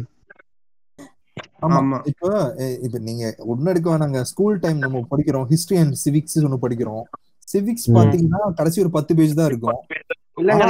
அதுதான் ரொம்ப இம்பார்ட்டன்டான விஷயம். சிவிக்ஸ் தான் ரொம்ப இம்பார்ட்டன்ட் விஷயம். ஹிஸ்டரி உட்காந்து அவன் உட்காந்து அடிச்ச ஓல எல்லாம் உட்காந்து படிச்சுட்டு ஆனா ஆமா ஆமா வீர் வீர் சவாக்கர் வந்து இந்திய சுதந்திரத்துக்காண்டி ரொம்ப போராடினாருன்னு ரொம்ப உருக்கமா எழுதியிருப்பாங்க ஹிஸ்டரியில சிவிக்ஸ் பாத்தீங்கன்னா இருபது பேஜ் தான் இருக்கும். அந்த பேஜ் பாத்தீங்கன்னா கிளாஸே இருக்க மாட்டாங்க. மோஸ்ட் ஆஃப் டீச்சர்ஸ் வந்து கொஞ்சம் போரிங்கான கான்செப்ட் அப்படி சொல்லிட்டு போவாங்க. இல்லைன்னா மேலோட்டமா ஆ திஸ் இஸ் கான்ஸ்டியூஷன் எனக்கு வந்து எனக்கு வந்து sixth seventh eighth ninth tenth அஞ்சு வருஷமும் சிவிக்ஸ் வந்துச்சுங்க. அஞ்சு வருஷமுமே சிவிக்ஸ நான் சாய்ஸ்ல தான் விடுவேன். அதுல ஒரு கொஸ்டின் கூட நான் அட்டன் பண்ண மாட்டேன். ஏன்? அது ஏன் நடக்குதுன்னா நம்மளுக்கு சொல்லி கொடுக்கலங்க. நம்ம இன்ட்ரெஸ்டிங்கான விஷயம் சொல்லி கொடுக்கல. இவனுங்க இல்ல இவனுங்க சிவிக்ஸ் போர் போரிங்கான டாபிக்னு சொல்லிட்டு வந்து பீரியடிக் டேப்ல பீரியடிக் டேபிள் பத்தி நடத்திக்கிட்டு இருப்பானுங்க. வெறுப்பாவும் ஐயா யாரா அவனுங்க அப்படின்னு தூக்கமா வரும் அந்த டாபிக் எடுத்தாலே. சோ இப்போ வந்து என்னன்னா சொசைட்டில எப்படி இருக்குங்க? மைண்ட் செட் எப்படி இருக்கு? பாலிடிக்ஸ் பத்தி மைண்ட் செட் எப்படி இருக்கு? நீங்க சொல்லுங்க நாச்சு. இல்ல நான் அததான் நான் ஃபர்ஸ்ட் அதான் சொன்னதுதான். இப்ப அரசியல் புரிதல் இல்ல இருக்குன்னு அதை ரெண்டாவதா நம்ம எடுத்துக்கிட்டோம்னா அரசியல் பேசுறதுக்கு இப்ப இளைஞர்கள் வந்து முன் வராங்க. இப்ப நீங்க சொன்ன மாதிரி தவறான வழிகாட்டுதல் இந்த இடத்துல நிறைய இருக்கு.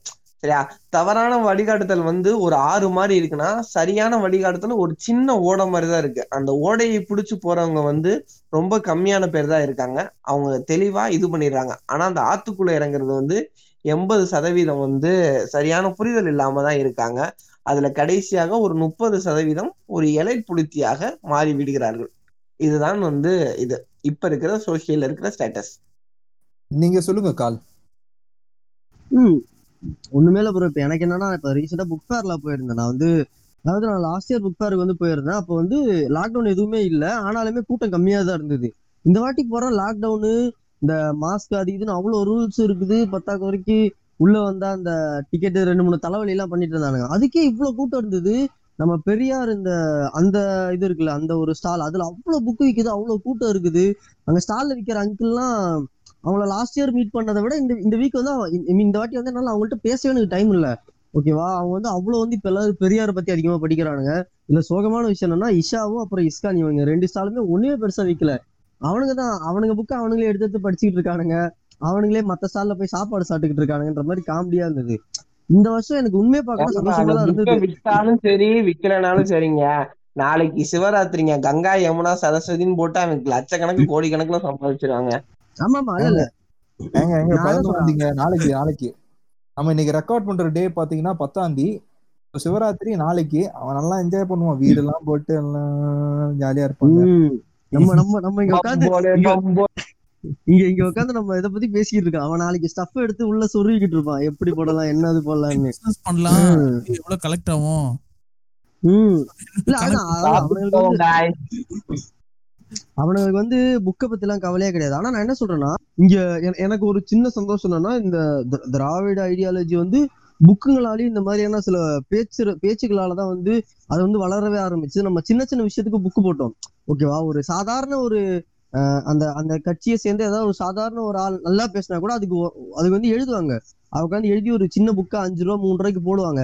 அந்த நிலைமை வந்து திரும்பி வருதுன்ற ஒரு சந்தோஷம் தான் எனக்கு இருக்கு. இப்ப வந்து ஓரளவுக்கு எல்லாம் வந்துகிட்டு தான் இருக்காங்க. நான் வந்து ஒரு பாட்காஸ்ட்ல பேசினேன். அது வந்து நாங்க எபி ரிலீஸே பண்ணல.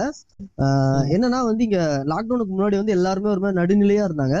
இப்ப என்னன்னா லாக்டவுனுக்கு அப்புறமா எல்லாம் அவங்கவுங்க ஸ்டாண்ட் எடுக்க ஆரம்பிச்சாங்க. எனக்கு அது ஒரு சந்தோஷம் லாக்டவுன்ல என்ன இல்ல காலைல ஒரு விஷயம் நான் சொல்றேன். நானும் ஜெசி பிங்மேன் கூட லாக்டவுனுக்கு முன்னாடி லாக்டவுனுக்கு அப்புறம் நிறைய மாற்றங்கள் இருக்குங்க.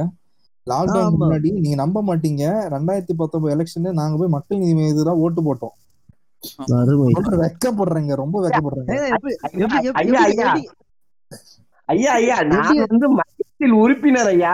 நான் லா- லான்ச்சுக்கு மதுரையில நடந்தப்ப புளோரிடாவில் நடந்தப்ப நான் போய் நின்று மையத்தை பார்த்து விட்டல்லவா வந்தேன். ஐயோ. இல்லங்க இல்லங்க என- எனக்கு எனக்கு டவுட் நீங்க அந்த அந்த கட்சியோட சிம்பிள்லாம் எப்படிங்க கண்டுபிடிக்கிறீங்க ஓட் மிஷின்ல அதெல்லாம் கண்டுபிடிச்சாங்க நான் உட்காந்து கொஞ்சம் தேடினேன். எங்க டார்ச் லைட் எங்க டார்ச் லைட் அப்படி சொல்லிட்டு கண்டுபிடிச்சு இல்ல ஆனா நான் ஆனா நான் என்னன்னா ஓட்டு போடுறதுக்கு முன்னாடியே நான் தெளிவாயிட்டேன். நான் வந்து திரு எம்பி எம்பி வெங்கடேஷ் அவ- அவர்களுக்கு தான் நான் வந்து ஓட்டு போட்டேன் எம்பி எலெக்ஷன்ல யாரு? யாரு யார் யார் யார் யார்? வெங்கடேசன் யாருங்க அவங்க? யாரு? யாரு? மதுரையோட எம்பி ம். அதுவும் எம்பியா ஆமா. எங்க மக்கள் நீதி மையமா ஏங்க திமுகங்க கம்யூனிஸ்டுங்க சாரி சாரிங்க சாரிங்க. என்னங்க? மதுரையில கம்யூனிஸ்டா? யாரு நம்ம புலிக்குத்தி பண்டி சமுத்திரக்கணியை சொல்றீங்களா? ஏங்க மதுரையில ஏங்க மதுரையில கூட்டணி கட்சியில எம்பி சு வெங்கடேசன் தானங்க இது பண்ணி ஜெயிச்சு இப்ப நடுவு இப்ப போய் நல்லா புரட்சிகரமா பேசிட்டு வந்து எத்தனை வீடியோ ரிலீஸ் ஆயிருந்துச்சு? காவலர் கோட்டம் புக்கோட ஆத்தர் சாரி சாரிங்க எனக்கு எனக்கு எனக்கு மதுரை தெரிஞ்சது ரெண்டே ரெண்டு கம்யூனிஸ்ட் ஒண்ணு புலிக்குத்தி பாண்டி சமுத்திரக்கணி இன்னொன்னு தேவரையா சாரி. எனக்கு வந்து- வேற எந்த கம்யூனிஸ்டும் தெரியாது. ஆ நம்ம அந்த அங்க லாக்டவுன் விஷயத்துக்கு வரும் சாப்பாடு அறையில வந்துட்டீங்க. நம்ம நமக்கு வந்து இந்த பாருங்க அவர் அவர் இல்லாம நாங்க எதையுமே முடிக்கிறது இல்லைங்க. நாங்க ரெண்டு பேரும் போன் பேசும்போது கூட போன் பேசினா கூட நல்ல ஒரு பிரியாணிக்கு நல்ல ஒரு பிரியாணிக்கு தயிர் வெங்காயம் தேவை. எங்கள் போட்காஸ்டுக்கு தேவரையா தேவை. அவ்வளவுதான். இல்ல நான் அதான் ஆக்சுவலி நம்ம இந்த லாக்டவுன் விஷயத்துக்கு வரும். எனக்கு வந்து ஒரு சந்தோஷமா தான் இருந்தது. வந்து எல்லாருமே வந்து இந்த ஸ்டாண்ட் எதுவுமே எடுக்காம இருந்துட்டு திடீர்னு லாக்டவுன் முடிஞ்சு பார்த்தா அதாவது சங்கியா மாறினானுங்க ஒத்துக்கிறேன் அதாவது பத்துல அஞ்சு பேர் வந்து சங்கியா போனா அதுல வந்து ஒரு அஞ்சு பேர் வந்து நம்ம பக்கம் வந்தா அதாவது ஆளாளுக்கு ஸ்டாண்ட் எடுத்தாங்களா? அது வரைக்கும் சந்தோஷம். இங்க வந்து ஏதாவது ஒரு பொலிட்டிக்கல் ஸ்டாண்ட் எடுத்துட்டு அவன் ஓரமா போய் நின்றான்னு வச்சுக்கோங்களேன். நம்ம அவன்கிட்ட விவாதம் பண்ணிடலாம். விவாதம் பண்ணி உன் விஷயத்துல இது தப்புடான்னு சொல்லி அவனை கூப்பிட்டுக்கலாம். ஆனா அவனை நடுவுல மட்டும் உட்கார வச்சோன்னு வச்சுக்கோங்களேன் அது எதுக்குமே யூஸ் ஆகாது. அவனை வச்சு விவாதமே பண்ண எது கேட்டாலும் மச்சான் எனக்கு அரசியலை பத்தி ஒண்ணும் தெரியாது. சாரா சாரான்னு சொல்லிட்டு போய் கமல் நாக்கு ஓட்டு போட்டு வந்துருவான். அதனால வந்து அவனை ஸ்டாண்ட் எடுக்க விட்டுருங்க. தயவு செஞ்சு அவன் அவன் சங்கியா மாறினா சங்கியா மாறிக்கிட்டோம். அவன் தன்னை வந்து ஒரு நல்ல சங்கியா அடையாளப்படுத்திக்கிட்டானா அப்புறம் கூப்பிட்டு அவன்கிட்ட விவாதம் பண்ணுங்க. விவாதம் பண்ணி நம்மளால அவனை கூப்பிட்டு வர முடியும். ஓகேவா? அவனை வந்து எந்த ஸ்டாண்டுமே எடுக்காம நம்ம விட்டுறக்கூடாது. அவனை எடுக்க விட்டுட்டு எனக்கு அது ஒரு சந்தோஷமா தான் இருந்தது. இந்த வாட்டி வந்து நான் புக் ஃபேர் போறேன். நிறைய புக் வாங்கி படிக்கிறாங்க. அவ்வளோ புக்கு வித்துது. எல்லாருமே வந்து இந்த வாட்டி தான் வந்து இந்த இந்த சாதாரணமான புக்கெல்லாம் படிப்பாங்கல்ல? இந்த வேல்பாரி அப்புறம் பொன்னியின் செல்வன் இந்த புக்கெல்லாம் படிக்காம இந்த பொலிட்டிக்கல் பேஸ்டான இந்த நீலம் நன்சை பதிப்பகம் இதுக்கெல்லாம் வந்து நிறைய பேர் வந்தாங்க. அங்க இருக்க ஸ்டால்ல இருக்கவங்க எல்லாம் என்கிட்ட நிறையவே அவங்க ஒரு சந்தோஷமா பேசுறாங்க. நம்ம கிட்ட வந்து நிறைய புக் வித்துதரா தம்பி. இந்த வாட்டி கொஞ்சம் சந்தோஷமா இருந்துச்சு. போன வாட்டிலாம் வந்து எல்லாம் அதாவது சில பொலிட்டிக்கல் பொலிட்டிக்கல் புக்ஸ் விற்கிற ஸ்டால்லே வந்து வேற வழி இல்லாம பேசாம பொன்னியின் செல்வன் மாதிரியான சின்ன சின்ன புக்கு வித்துலாமான்ற நிலைமைக்கெல்லாம் இருந்தாங்க போன வருஷம். ஆனா இந்த வாட்டி இவங்கள்ட்ட தான் நிறைய புக் வித்துது. சோ இப்ப மக்கள் கொஞ்சம் கொஞ்சமா பாலிடிக்ஸ் பக்கம் வர ஆரம்பிக்கிறாங்க. அவங்கள அப்படியே நம்ம உள்ள கூப்பிட்டுக்கிட்டோம்னா சந்தோஷம். அவ்வளவுதான். கால் நீங்க சொல்லுங்க எனக்கு இந்த இடத்துல இந்த லாக்டவுன்ல பாலிடிக்ஸ் பேச ஆரம்பிச்சதோட ஐடியாலஜினா என்னன்னு தெரிஞ்சுக்கிட்டாங்க. எந்த ஐடியாலஜி என்ன? இது என்ன? அதாவது மனுநீதினு ஒரு புக்கே தெரியாத இருந்த இன்னைக்கு ஒரு கம்யூனிட்டி மனுநீதியில என்ன போட்டிருக்குன்னு அஞ்சு ரூபா புக்ல எல்லாரும் வாங்கினாங்க அந்த புக்கை எல்லாரும் வாங்கினாங்க. ஐடியாலஜியை கத்துக்கிட்டதுக்கு இந்த லாக்டவுன் ரொம்பவே யூஸ் ஆனுச்சு. எனக்கு என்னன்னா இந்த நம்ம இந்த லாக்டவுன்ல கத்துக்கிட்ட இந்த ஐடியாலஜியை வச்சு அடுத்து வர எலெக்ஷனை நம்ம கொண்டு போகணும் தான் வந்து அதுதான் வந்து கரெக்டா இருக்கும்.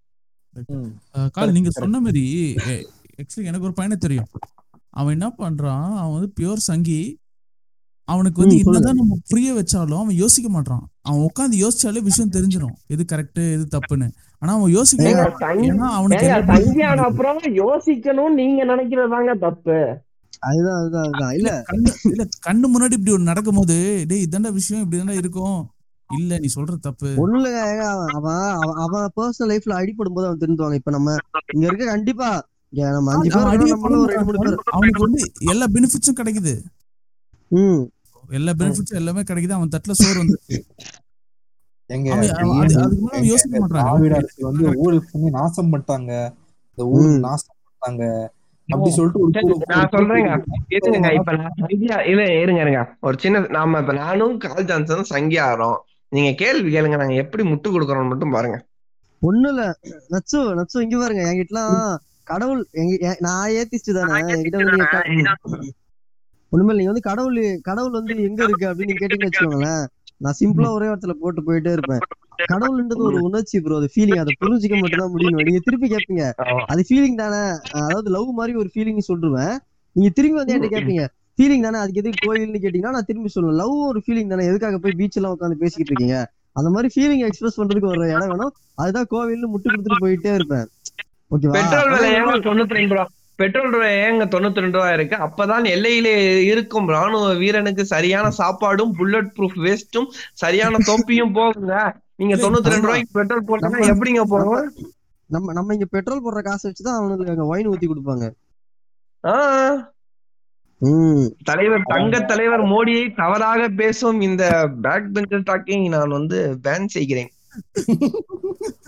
டக்குனு டக்குனு டக்குனு சீம்ஸ் வந்து ஒரு வேலோட நின்னுகிட்டு இருக்கும்.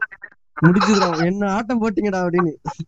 உங்க குடும்பி எல்லாம் என் கையிலடா அப்படின்னு. அதான் உடனே டெவிடியன் டாக்ஸ் லெஃப்ட் த டிஸ்கார்டு அப்படின்னு வந்துரும். சரி இப்ப அடுத்து அடுத்து அடுத்த கேள்விகளுக்கு நம்ம செல்வோம். ஒரு பார்ட்டி வந்து ஸ்டேட்ல வந்து சென்ட்ரலுக்கு சப்போர்ட்டிவா இல்ல. அப்படி இல்லாததால எதனா பிரச்சனை இருக்குமா? இப்போ சென்ட்ரல்ல ஒரு பவர் இருக்கு. ம். ஸ்டேட்ல வந்து வேற பார்ட்டி வந்து சுத்தமா அவங்களோட அவங்களோட ஐடியாலஜிக்கு ஒத்து போல. அப்படி இருக்கிறப்போ அவங்க இதனால எதனா பிரச்சனை இருக்குமா ஸ்டேட்டுக்கு வர வேண்டிய சலுகைகள் வந்து கம்மியா ஆகும் ஆனா நம்மளோட கொள்கைகள் என்ன தெரியுமா? மாநிலத்தில் சுயாட்சி மத்தியில் கூட்டாட்சி. அதுதான் நம்ம. கொள்கைகளா வந்து அப்படி பார்த்தா அப்படி பார்த்தா நீ காங்கிரஸ் அவ்வளவு பெரிய கட்சியா இருந்தப்ப திமுக அது- அதாவது அண்ணா காலத்து திமுக வந்து அதை நின்னு வந்தாங்கல்ல. அப்ப நம்மளுக்கான நம்மளுக்கான உரிமைகளை வாங்க முடிஞ்சதுல. நான் என்ன சொல்லுவேன்னா சென்ட்ரல் எவ்வளவு ஸ்ட்ராங்கான பவரா இருந்தாலும் அதை விட ஸ்ட்ராங்கான ஒரு நல்ல பவர் வந்து நம்மள்ட்ட ஸ்டேட்ல இருக்கும்போது நம்மளால உரிமையை கேட்டு வாங்க முடியும். சோ அதுக்கு இங்க ஒரு நல்ல பவரை கொண்டு வர வேண்டியதுதான் வந்து மக்களோட கடமையா நான் நினைப்பேன். நாற்பது எம்பி போய் நாடாளுமன்றத்தில் இருந்தா எதையுமே வாங்கலாம் எதையுமே வேணாம்னு செய்யலாம். ஆனா இங்க வந்து இங்க இருங்க இங்க வந்து ஒரு சிலர் வந்து வீட்டுல உட்கார்ந்து விவசாய மசோதாவெல்லாம் வந்து போய் அப்பெல்லாம் பார்லிமெண்ட்டுக்கு போகாம இருபத்தி மூணு சீட்டை வாங்கிட்டு இருபது பெர்சன்டேஜ் உள்ஒதுக்கீட வாங்கிட்டு ரெண்டு மூக்க உறிஞ்சு அழுது நடிப்பு போடுறதுக்கெல்லாம் ஆள் தான் இருக்காங்க. இல்ல நம்ம நான் அதான் சொல்றேன். அதாவது வந்து நம்ம அதாவது அந்த அந்த டைம்ல இருந்து இவனுக்கு வந்து உடனே சொல்லுவானுங்க நீங்க வந்து ஊபி ஊபியா ப்ரோ ஊபியா ப்ரோ ஊப்பிலாம் கிடையாது. நம்மளுக்கு வந்து அந்த அந்த நம்மளால பார்க்க முடியுதுல அந்த டைம்ல வந்து காங்கிரஸ் வந்து அவ்வளவு பெரிய ஒரு ஸ்ட்ராங்கான கட்சியா இருக்கு. சுதந்திரம் கிடைச்ச டைம் அப்ப வந்து சுதந்திரத்தை வாங்கி கொடுத்ததே காங்கிரஸ்ன்ற ஒரு மென்டாலிட்டி வந்து மக்கள் எல்லாத்தையும் இருந்தப்ப அந்த கட்சியவே தோக்கடிச்சு நம்மளால வர முடிஞ்சதுல வந்து நம்மளோட உரிமையெல்லாம் வாங்க முடியுதுல அததான் சொல்றேன். இங்க வந்து ஒரு நல்ல ஸ்ட்ராங்கான பவரை வந்து நம்ம கொண்டு வரணும். நம்ம வந்து அதை விட்டுட்டு இந்த கமல்னாவை கொண்டு வரலாம் கமல்னாவெல்லாம் நம்மளுக்கு எந்த யூஸுமே கிடையாது உண்மையை சொல்லலாம் ஓகேவா நம்ம வந்து ஒரு நல்ல தலைமையை இங்க கொண்டு வர வேண்டியதான் நம்மளோட உரிமை. அதுதான் நம்மளோட கடமை ஆக்சுவலி உரிமைலாம் கிடையாது. நம்மளுக்கு தேவையான உரிமைகள் வேணுன்றப்ப நம்ம அதை செஞ்சுதான் ஆகணும். ஒரு நல்ல ஸ்டேட்ல ஒரு நல்ல தலைமை இருக்குன்றப்ப சென்ட்ரலை பத்தி நம்ம கவலைப்பட வேண்டிய தேவையே கிடையாது. நடுவில் ஒரு விஷயம் நான் சொல்றேன். இப்போ காங்கிரஸ் வந்து இப்போ எல்லாரும் வந்து இன்னைக்கு வந்து எல்லாரும் சொல்றாங்க காங்கிரஸ் வந்து ஊழல் பண்ணாங்க நாடு நாசம் பண்ணாங்க கொள்ளை அடிச்சிருந்தாங்க அப்படி சொல்லிடுறாங்க. இன்னைக்கு நம்ம காங்கிரஸ் மேல நான் காங்கிரஸ் சப்போர்ட்டர்னாலும் சொல்ல காங்கிரஸ் மேல நிறைய விமர்சனம் இருந்தா கூடயும் இன்னைக்கு வந்து இந்த பேசிக் இன்ஃப்ராஸ்ட்ரக்சர் ஓரளவுக்கு ரெடி பண்ணது பார்த்தா காங்கிரஸ் தான் காரணம். ஓரளவுக்கு நமக்கு பேசிக் அலவன்ஸ் பேசிக் கன்ஸ்ட்ரக்ஷன் பாத்தீங்கன்னா அதாவது ஒரு பேசிக் விஷயம்லாம் இருந்துச்சுன்னா அதுக்கு ஒரு ஒரு பாயிண்ட் வரைக்கும் காங்கிரஸ் தான் அது காரணம். அதே அப்போ.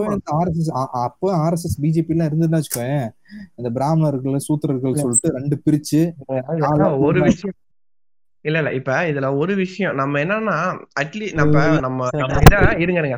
நம்ம இதை கேட்கும் போது நம்ம நான் காங்கிரஸ் சப்போர்ட்டர் இல்ல இருந்தாலும் நான் சப்போர்ட் பண்றேன். அப்படிலாம் இல்ல. நல்லது யாரு பண்ணாலுமே பாராட்ட தான் போறோம். இன்னைக்கு. மோடி கொண்டு செய்யற பல திட்டங்கள் ஆரம்பிக்கப்பட்டது என்னமோ காங்கிரஸ் காலத்துலதான் நிலச்சுரங்கம் நிலச்சுரங்கம் திறந்தார். அடல் வாஜ்பாய் நிலச்சுரங்கம் திறந்தார். அது ஆரம்பிச்சது வந்து இவங்கதான். ஆதார் கார்டு திட்டத்தை ஆரம்பிச்சது காங்கிரஸ் தான். பல ஆரம்பிச்சது காங்கிரஸ் தான். டிமானிட்டைசேஷன் கூட டூ தௌசண்ட் த்ரீயோ டூ தௌசண்ட் ஃபோர்லோ எனக்கு டேட் டைம் ப்ராப்ளம் இல்ல அன்னைக்கே மன்மோகன் சிங் இந்த விஷயம் வந்து இம்ப்ளிமெண்ட் பண்ணலாமா யோசிச்சப்ப நிறைய பிராக்டிகல் டிஃபிகல்டிஸ் வரும் சொல்லிட்டு அன்னைக்கே தூக்கி போட்டாங்க. அவர் மன்மோகன் சிங் வந்து நம்ம ஜெயரஞ்சன் மாதிரி இருக்கிற எக்கனாமிக் ஸ்பெஷலிஸ்ட கூப்பிட்டு வந்து. ஆலோசனை பண்ணுவாரு. ஆனா நம்ம ஜி மன்மோகன் சிங்கே- வந்து ஒரு நல்ல எக்கனாமிக் எனக்கு தெரிஞ்ச வரைக்கும் டிமானிட்டைசேஷன் வந்து சாதாரண நடுத்தர மக்கள் தான் அடிபட்டு இருக்காங்க மேல் ஒர்க்க ம். ஒர்க்கர்லாம் நல்லா ஜாலியா உட்காந்து தான் இருக்காங்க. அவங்க எந்த ப்ராப்ளம் இல்ல இங்க பாருங்க இல்ல இல்ல டிமானிட்டேஷன் வரப்ப நான் வந்து ரிலையன்ஸ்ல இருந்தேன். சரியா. நான் ரிலையன்ஸ்ல ரிலையன்ஸ்ல எந்த ஒரு பிரச்சனையுமே வர- வரவே இல்ல. ம். டிமானிட்டேஷன் பண்றப்ப அவ்வளவு கிரௌடு தான் இருந்துச்சு தவிர்த்து ஆனா ஒரு பிரச்சனை கூட வரல எனக்கு. எப்படி. எப்படின்னா அப்படி அம்பானி மாமா மோடி மாமா மீட் பண்ணி. இல்ல ஏங்க மோடி, மோடி. பொங்கு ரிலையன்ஸ் மக்கள் வரவேற்பு So, கூடி இல்ல அதான் எட்டரை எட்டரை மணிக்கு மோடி அனௌன்ஸ் பண்ணாருன்னு வச்சுக்கோங்களேன். காலையில எட்டரை மணிக்கே வந்து. அம்பானிக்கெல்லாம் போயிருக்கும் மெயினா வந்து இப்ப நம்ம இப்போ வந்து இங்க வந்து மெயினா வந்து சில சில பிக் புலிட்டிஸ் வந்து சொல்றாங்க. திராவிட அரசியல் வந்து இங்க கொள்ளையடிச்சாங்கலாம் சொல்லிட்டு இருக்காங்க ஒரு நாய்ங்க நீங்க எங்கேயும் போனாங்க எந்த ஊரு எந்த எந்த ஊர் எந்த கண்ட்ரி போனா தமிழ்நாடு எவ்வளவுக்கு எவ்வளவு வந்து பெட்டர் வந்து நீங்க எந்த யூபி நீங்க போங்க. யூபி கூட இருங்க. மகாராஷ்டிரா கூட நீங்க போங்க. அங்க நீ போயிட்டீங்கன்னா இப்ப நம்ம நம்ம தமிழ்நாட்டுல வந்து ஒரு ஒரு சலூன்ல ஏசி போடுறாங்க. சலூன்ல ஏசி போடுறாங்க. நல்லா சூப்பரா குஷனா இருக்கு சேர் இருக்கு. சூப்பரா நம்ம ஹேர் கட் எல்லாம் பண்ணிட்டு போறோம். ஆனா இன்னைக்கும் நீங்க நார்த் இந்தியா இல்ல மகாராஷ்டிரா மாதிரி பிளேசஸ்ல நார்த் இந்தியா நீங்க ஏன் நார்த் இந்தியா போறீங்கங்க? ஏன் நார்த் இந்தியாவை தாண்டி போறீங்க? தமிழ்நாடு கேரளாவை தவிர்த்து கொஞ்சம் நீங்க நீங்க கேரளாவிலே சில இடத்துல பார்க்கலாம். தமிழ்நாட்டை தாண்டி மேல ஆந்திரா கர்நாடகா போயிட்டாலே சாதிய வன்முறைகள் அம்பிட்டு இருக்குது. ஆமாங்க அதாங்க. நம்ம வந்து எவ்வளவு முடிவு முடிவு வெட்டுற கூட அந்த மரத்து கீழே தான் அங்கெல்லாம் முடி வெட்டிட்டு இருக்காங்க இப்போ கண்ணாடி வச்சுக்கிட்டு முடி இப்போ அங்கதான் வெட்டிருக்காங்க. நம்ம இன்னைக்கு வந்து ஒரு வேற லெவல்ல ஏசி வரைக்கும் போட்டு புது மிஷின்லாம் வாங்கி இந்த ட்ரிம்மர் மிஷின்லாம் வாங்கி பக்காவா முடி வெட்டி வருகிறோம் இது பேர் தான் ப்ரோக்ரெசிவ்னஸ்ங்க இப்ப சாதாரண ஒரு சலூன்ல இவ்வளவு ப்ரோக்ரெசிவ் இருக்கும் அங்கெல்லாம் போய் ஜாதி வச்சு ஆஹ், ஆஹ், அது ஒரு காரணம்ன்றதால தான் வந்து இங்க வந்து நிறைய பேர் வேலைக்கு வராங்கன்னு நினைக்கிறேன். கண்டிப்பா. அவனுக்கு அங்க வேலை வாய்ப்பு இல்லைங்க. உண்மையை சொல்லலாம் அவனுக்கு அங்க வேலையே இல்ல. ஓகேவா அதான் சொல்றேன். அவனுங்களை அங்க படிக்க விட மாட்டாங்களே. அவனை படிக்கவும் விட மாட்டானுங்க அவன் அங்க படிச்சுட்டு படிக்கவும் முடியல. அப்புறம் அவனுக்கு அங்க என்ன வேலை கிடைக்கும்? யோசிச்சு பாருங்க. இல்ல இல்ல. இப்ப ரீசெண்டா அந்த இந்த கேஸ் நடந்துச்சுல? யூபில ஒரு ரேப் கேஸ் நடந்துச்சு. ஹத்தாஸ் கேஸ் அப்படின்னு நினைக்கிறேன். ஆமா ஆமா ஆமா ஆமா. அந்த கேஸ ஒட்டி ஒரு ரைட் அப் நான் வந்து பார்த்தேன். அந்த யூபில அந்த நம்ம வீடோட கதவு இருக்கு பாத்தீங்களா? அது கூட கேஸ்ட் வைஸ்ல தான் இருக்கும். தாழ்ந்த ஜாதியோட கதவு வந்து குனிஞ்சுதான் இருக்கும். சரியா? குனிஞ்சுதான் போகணும். அவங்களுக்கு அதான் ரூல்ஸ் அவங்களோட படி அந்த அவங்களோட கதவை கூட மேல வைக்க கூடாது அப்பேற்பட்ட வன்முறைகள் நடந்த இந்த இந்தியாவுல நம்ம இன்னைக்கு ஐம்பது வருஷம் முன்னோக்கி இருக்கோம்னா அதுக்கு திராவிட அரசு தாங்க காரணம். அதை நாங்க வந்து ரொம்ப பெருமையாவே சொல்லுவோம். ஆமா உண்மை. கண்டிப்பா ஆமா ஆமா கண்டிப்பா. இப்ப நம்ம நம்ம ஊரு பாருங்க என்னதான் குறை இருக்கு நம்ம ஊர்ல. எல்லா வீட்லயும் வந்து இன்னைக்கு இன்டர்நெட் வரைக்கும் இருக்கு இன்டர்நெட் இருக்கு. இன்னைக்கு வந்து கம்ப்யூட்டர் நீங்க சொன்ன மாதிரி நம்ம லேப்டாப் வந்து இப்போ இலவசமா நமக்கு கொடுத்தா இலவசம் சொன்ன மாதிரி நம்ம வேலை வாய்ப்பு இங்கே உருவாக்கிக்க முடியும். வர்ற வரவங்க எம்ப்ளாயிஸ் வந்து எவ்வளவுக்கு எவ்வளவு வந்து ஸ்கில்ஃபுல்லா இருக்காங்க அதான் மெயின் இன்னைக்கு இங்க வந்து வேலை இப்ப எல்லாம் சொல்றாங்க இன்ஜினியரிங் வெளியும் வந்தா இந்த பேர் வேலை கிடைக்க மாட்டேன்னு சொல்றாங்க. வேலைக்கு ஆளுங்க எடுக்கிறாங்க. ஆனா எவ்வளவு எவ்வளவு ஸ்கில்ஸ் வந்து prop- எவ்வளவு எவ்வளவு ஸ்கில் வந்து அப்படி இல்லைங்க. இல்ல இல்ல இந்த இடத்துல. ஸ்கில்ஸ் ஸ்கில்ஸ் எல்லாம் முக்கியம் நான் இல்லைன்னு சொல்லல. ஆனா இந்த இடத்துல சப் டிமாண்ட் அப்படின்னு சொல்றது ரொம்ப குறைவு தாங்க டிமாண்ட் வேலை வாய்ப்பு என்பது நான் குறைவுன்னு சொல்றது வந்து கம்மியா ப்ரொடியூஸ் பண்றோம்னு சொல்ல வேலை வாய்ப்பு வந்து இப்ப பத்து இருக்குன்னா இந்த இத்து போன இன்ஜினியரிங் காலேஜ் காலேஜஸே ஆயிரம் இருக்குது. சரியா? நீங்க இப்ப பைபாஸ் ரோட்ல மதுரையில இருந்து சென்னைக்கு போனீங்கன்னா குறைஞ்சது பதிமூணு பதினாலு காலேஜஸ் பார்க்கலாம். ஆர்ட் காலேஜஸ் சேர்த்து நான் சொல்றேன். பதிமூணு பதினாலு காலேஜஸ் நீங்க இங்க இருந்து நானூத்தி ஐம்பது கிலோமீட்டர்லயே பார்க்கலாம். புரியுதா. அப்ப அந்த இடத்துல நீ என்னத்தனாலும் படி. நீ காசை மட்டும் கொடு. சில காலேஜஸ்ல உனக்கு அரியர் இருக்கா? நீ எனக்கு ரூபாய கொடு அப்படின்னு சொல்றாங்க. நான் அந்த அரியர் எக்ஸாம கேன்சல் பண்ணிட்டு எடப்பாடி அவர்கள் எல்லாத்துக்கும் பாஸ்ன்னு சொன்னப்ப நாங்க அதுக்கு எதிர்த்தோம். ஏன்னா இருக்கிறவனுக்கு இங்க வேலை கிடைக்காம இருக்கு? இவங்க ஈஸியா கொஞ்சம் பரவாயில்ல. இந்த இந்த ஆந்திரா சைட்லாம் போறோம்னா லிட்டரலா பைசா கொடுத்து டிகிரியே வாங்கிக்கலாம். நீங்க ஒரு நாள் கூட காலேஜ்ல போய் உட்கார தேவையில்ல அதாங்க இதுல வந்து இந்த காலேஜ்காரங்க வந்து ஒரு பைத்தியக்காரத்தனம் பண்ணுவாங்க. என்னன்னா வந்து எந்த கோர்ஸுக்கு வந்து அதிகமா டிமாண்ட் இருக்கோ அந்த கோர்ஸுக்கு சீட் ஓபன் பண்ணி விட்டுருவானுங்க. ஓகேவா அந்த மாதிரி நேரத்துல என்ன ஆயிடுதுன்னா எல்லாம் புத புத புதன்னு அந்த கோர்ஸ்ல போய் சேர்ந்துட்டு அந்த கோர்ஸுக்கான வேலையில வந்து திரும்பி இதுவாயிடுது.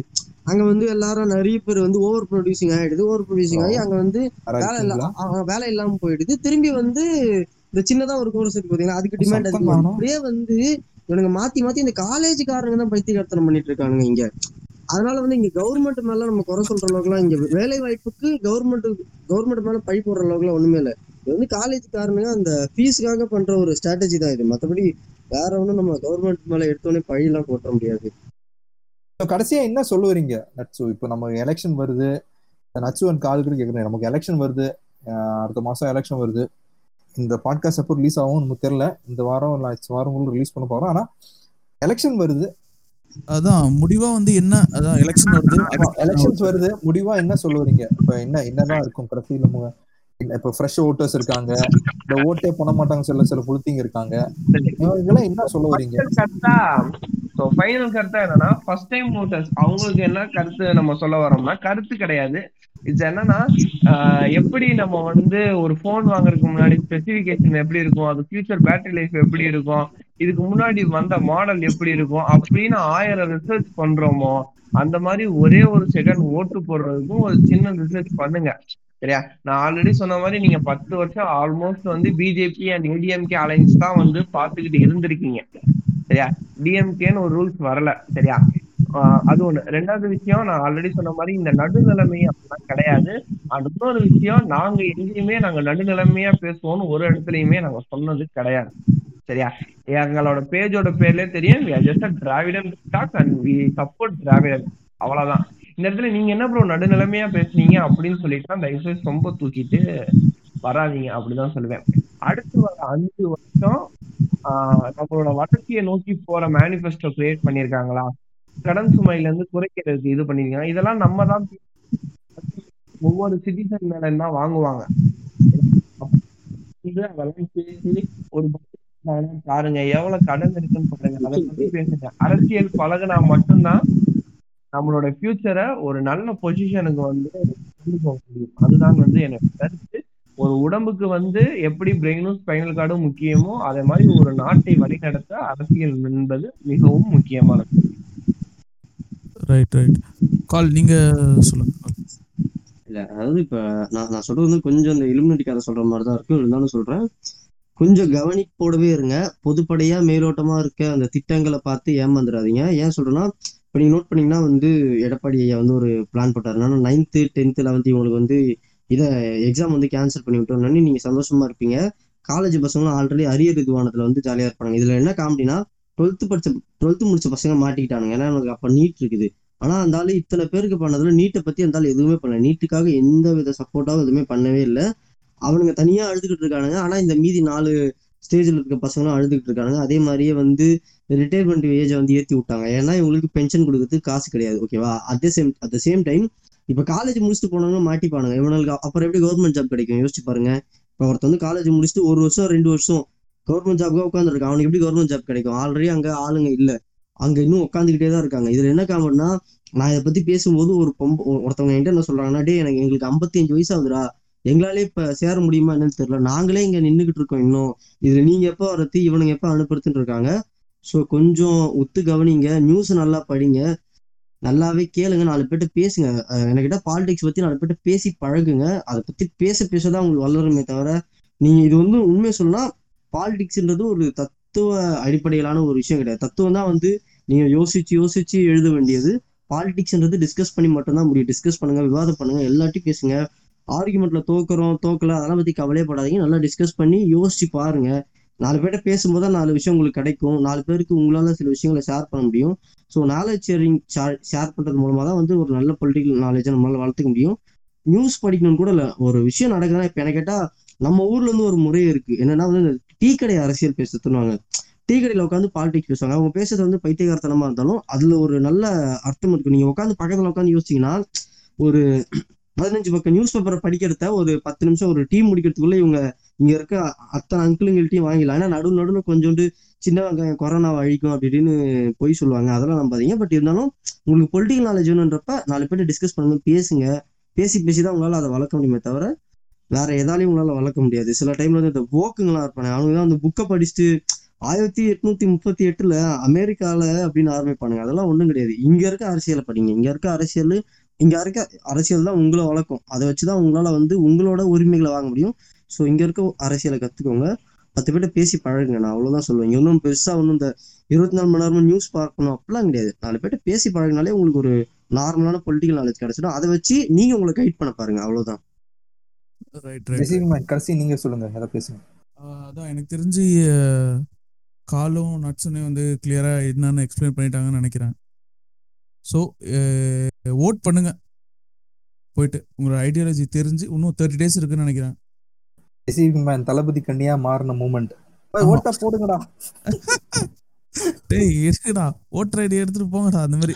ஒரு வீரல் புரட்சி. அலெக்சா பிளே பிளே ஒரு வீரல் புரட்சி.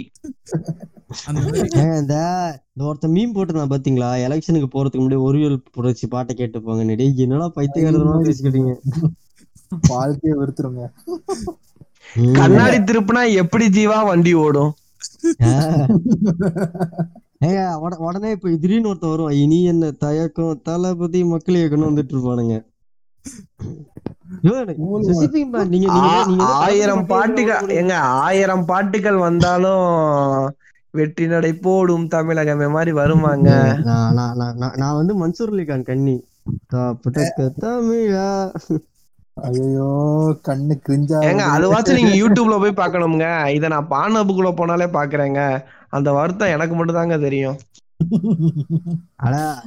குழைச்சி அடிடா ஆண்டவா அப்படின்ற மாதிரிதான். எங்கங்க அவர் முகத்தை பார்த்தா அவரோட குழந்தை முகமும் புன்சிரிப்பும் பார்த்தால் எல்லாம் போய் விடுகிறது அல்லவா?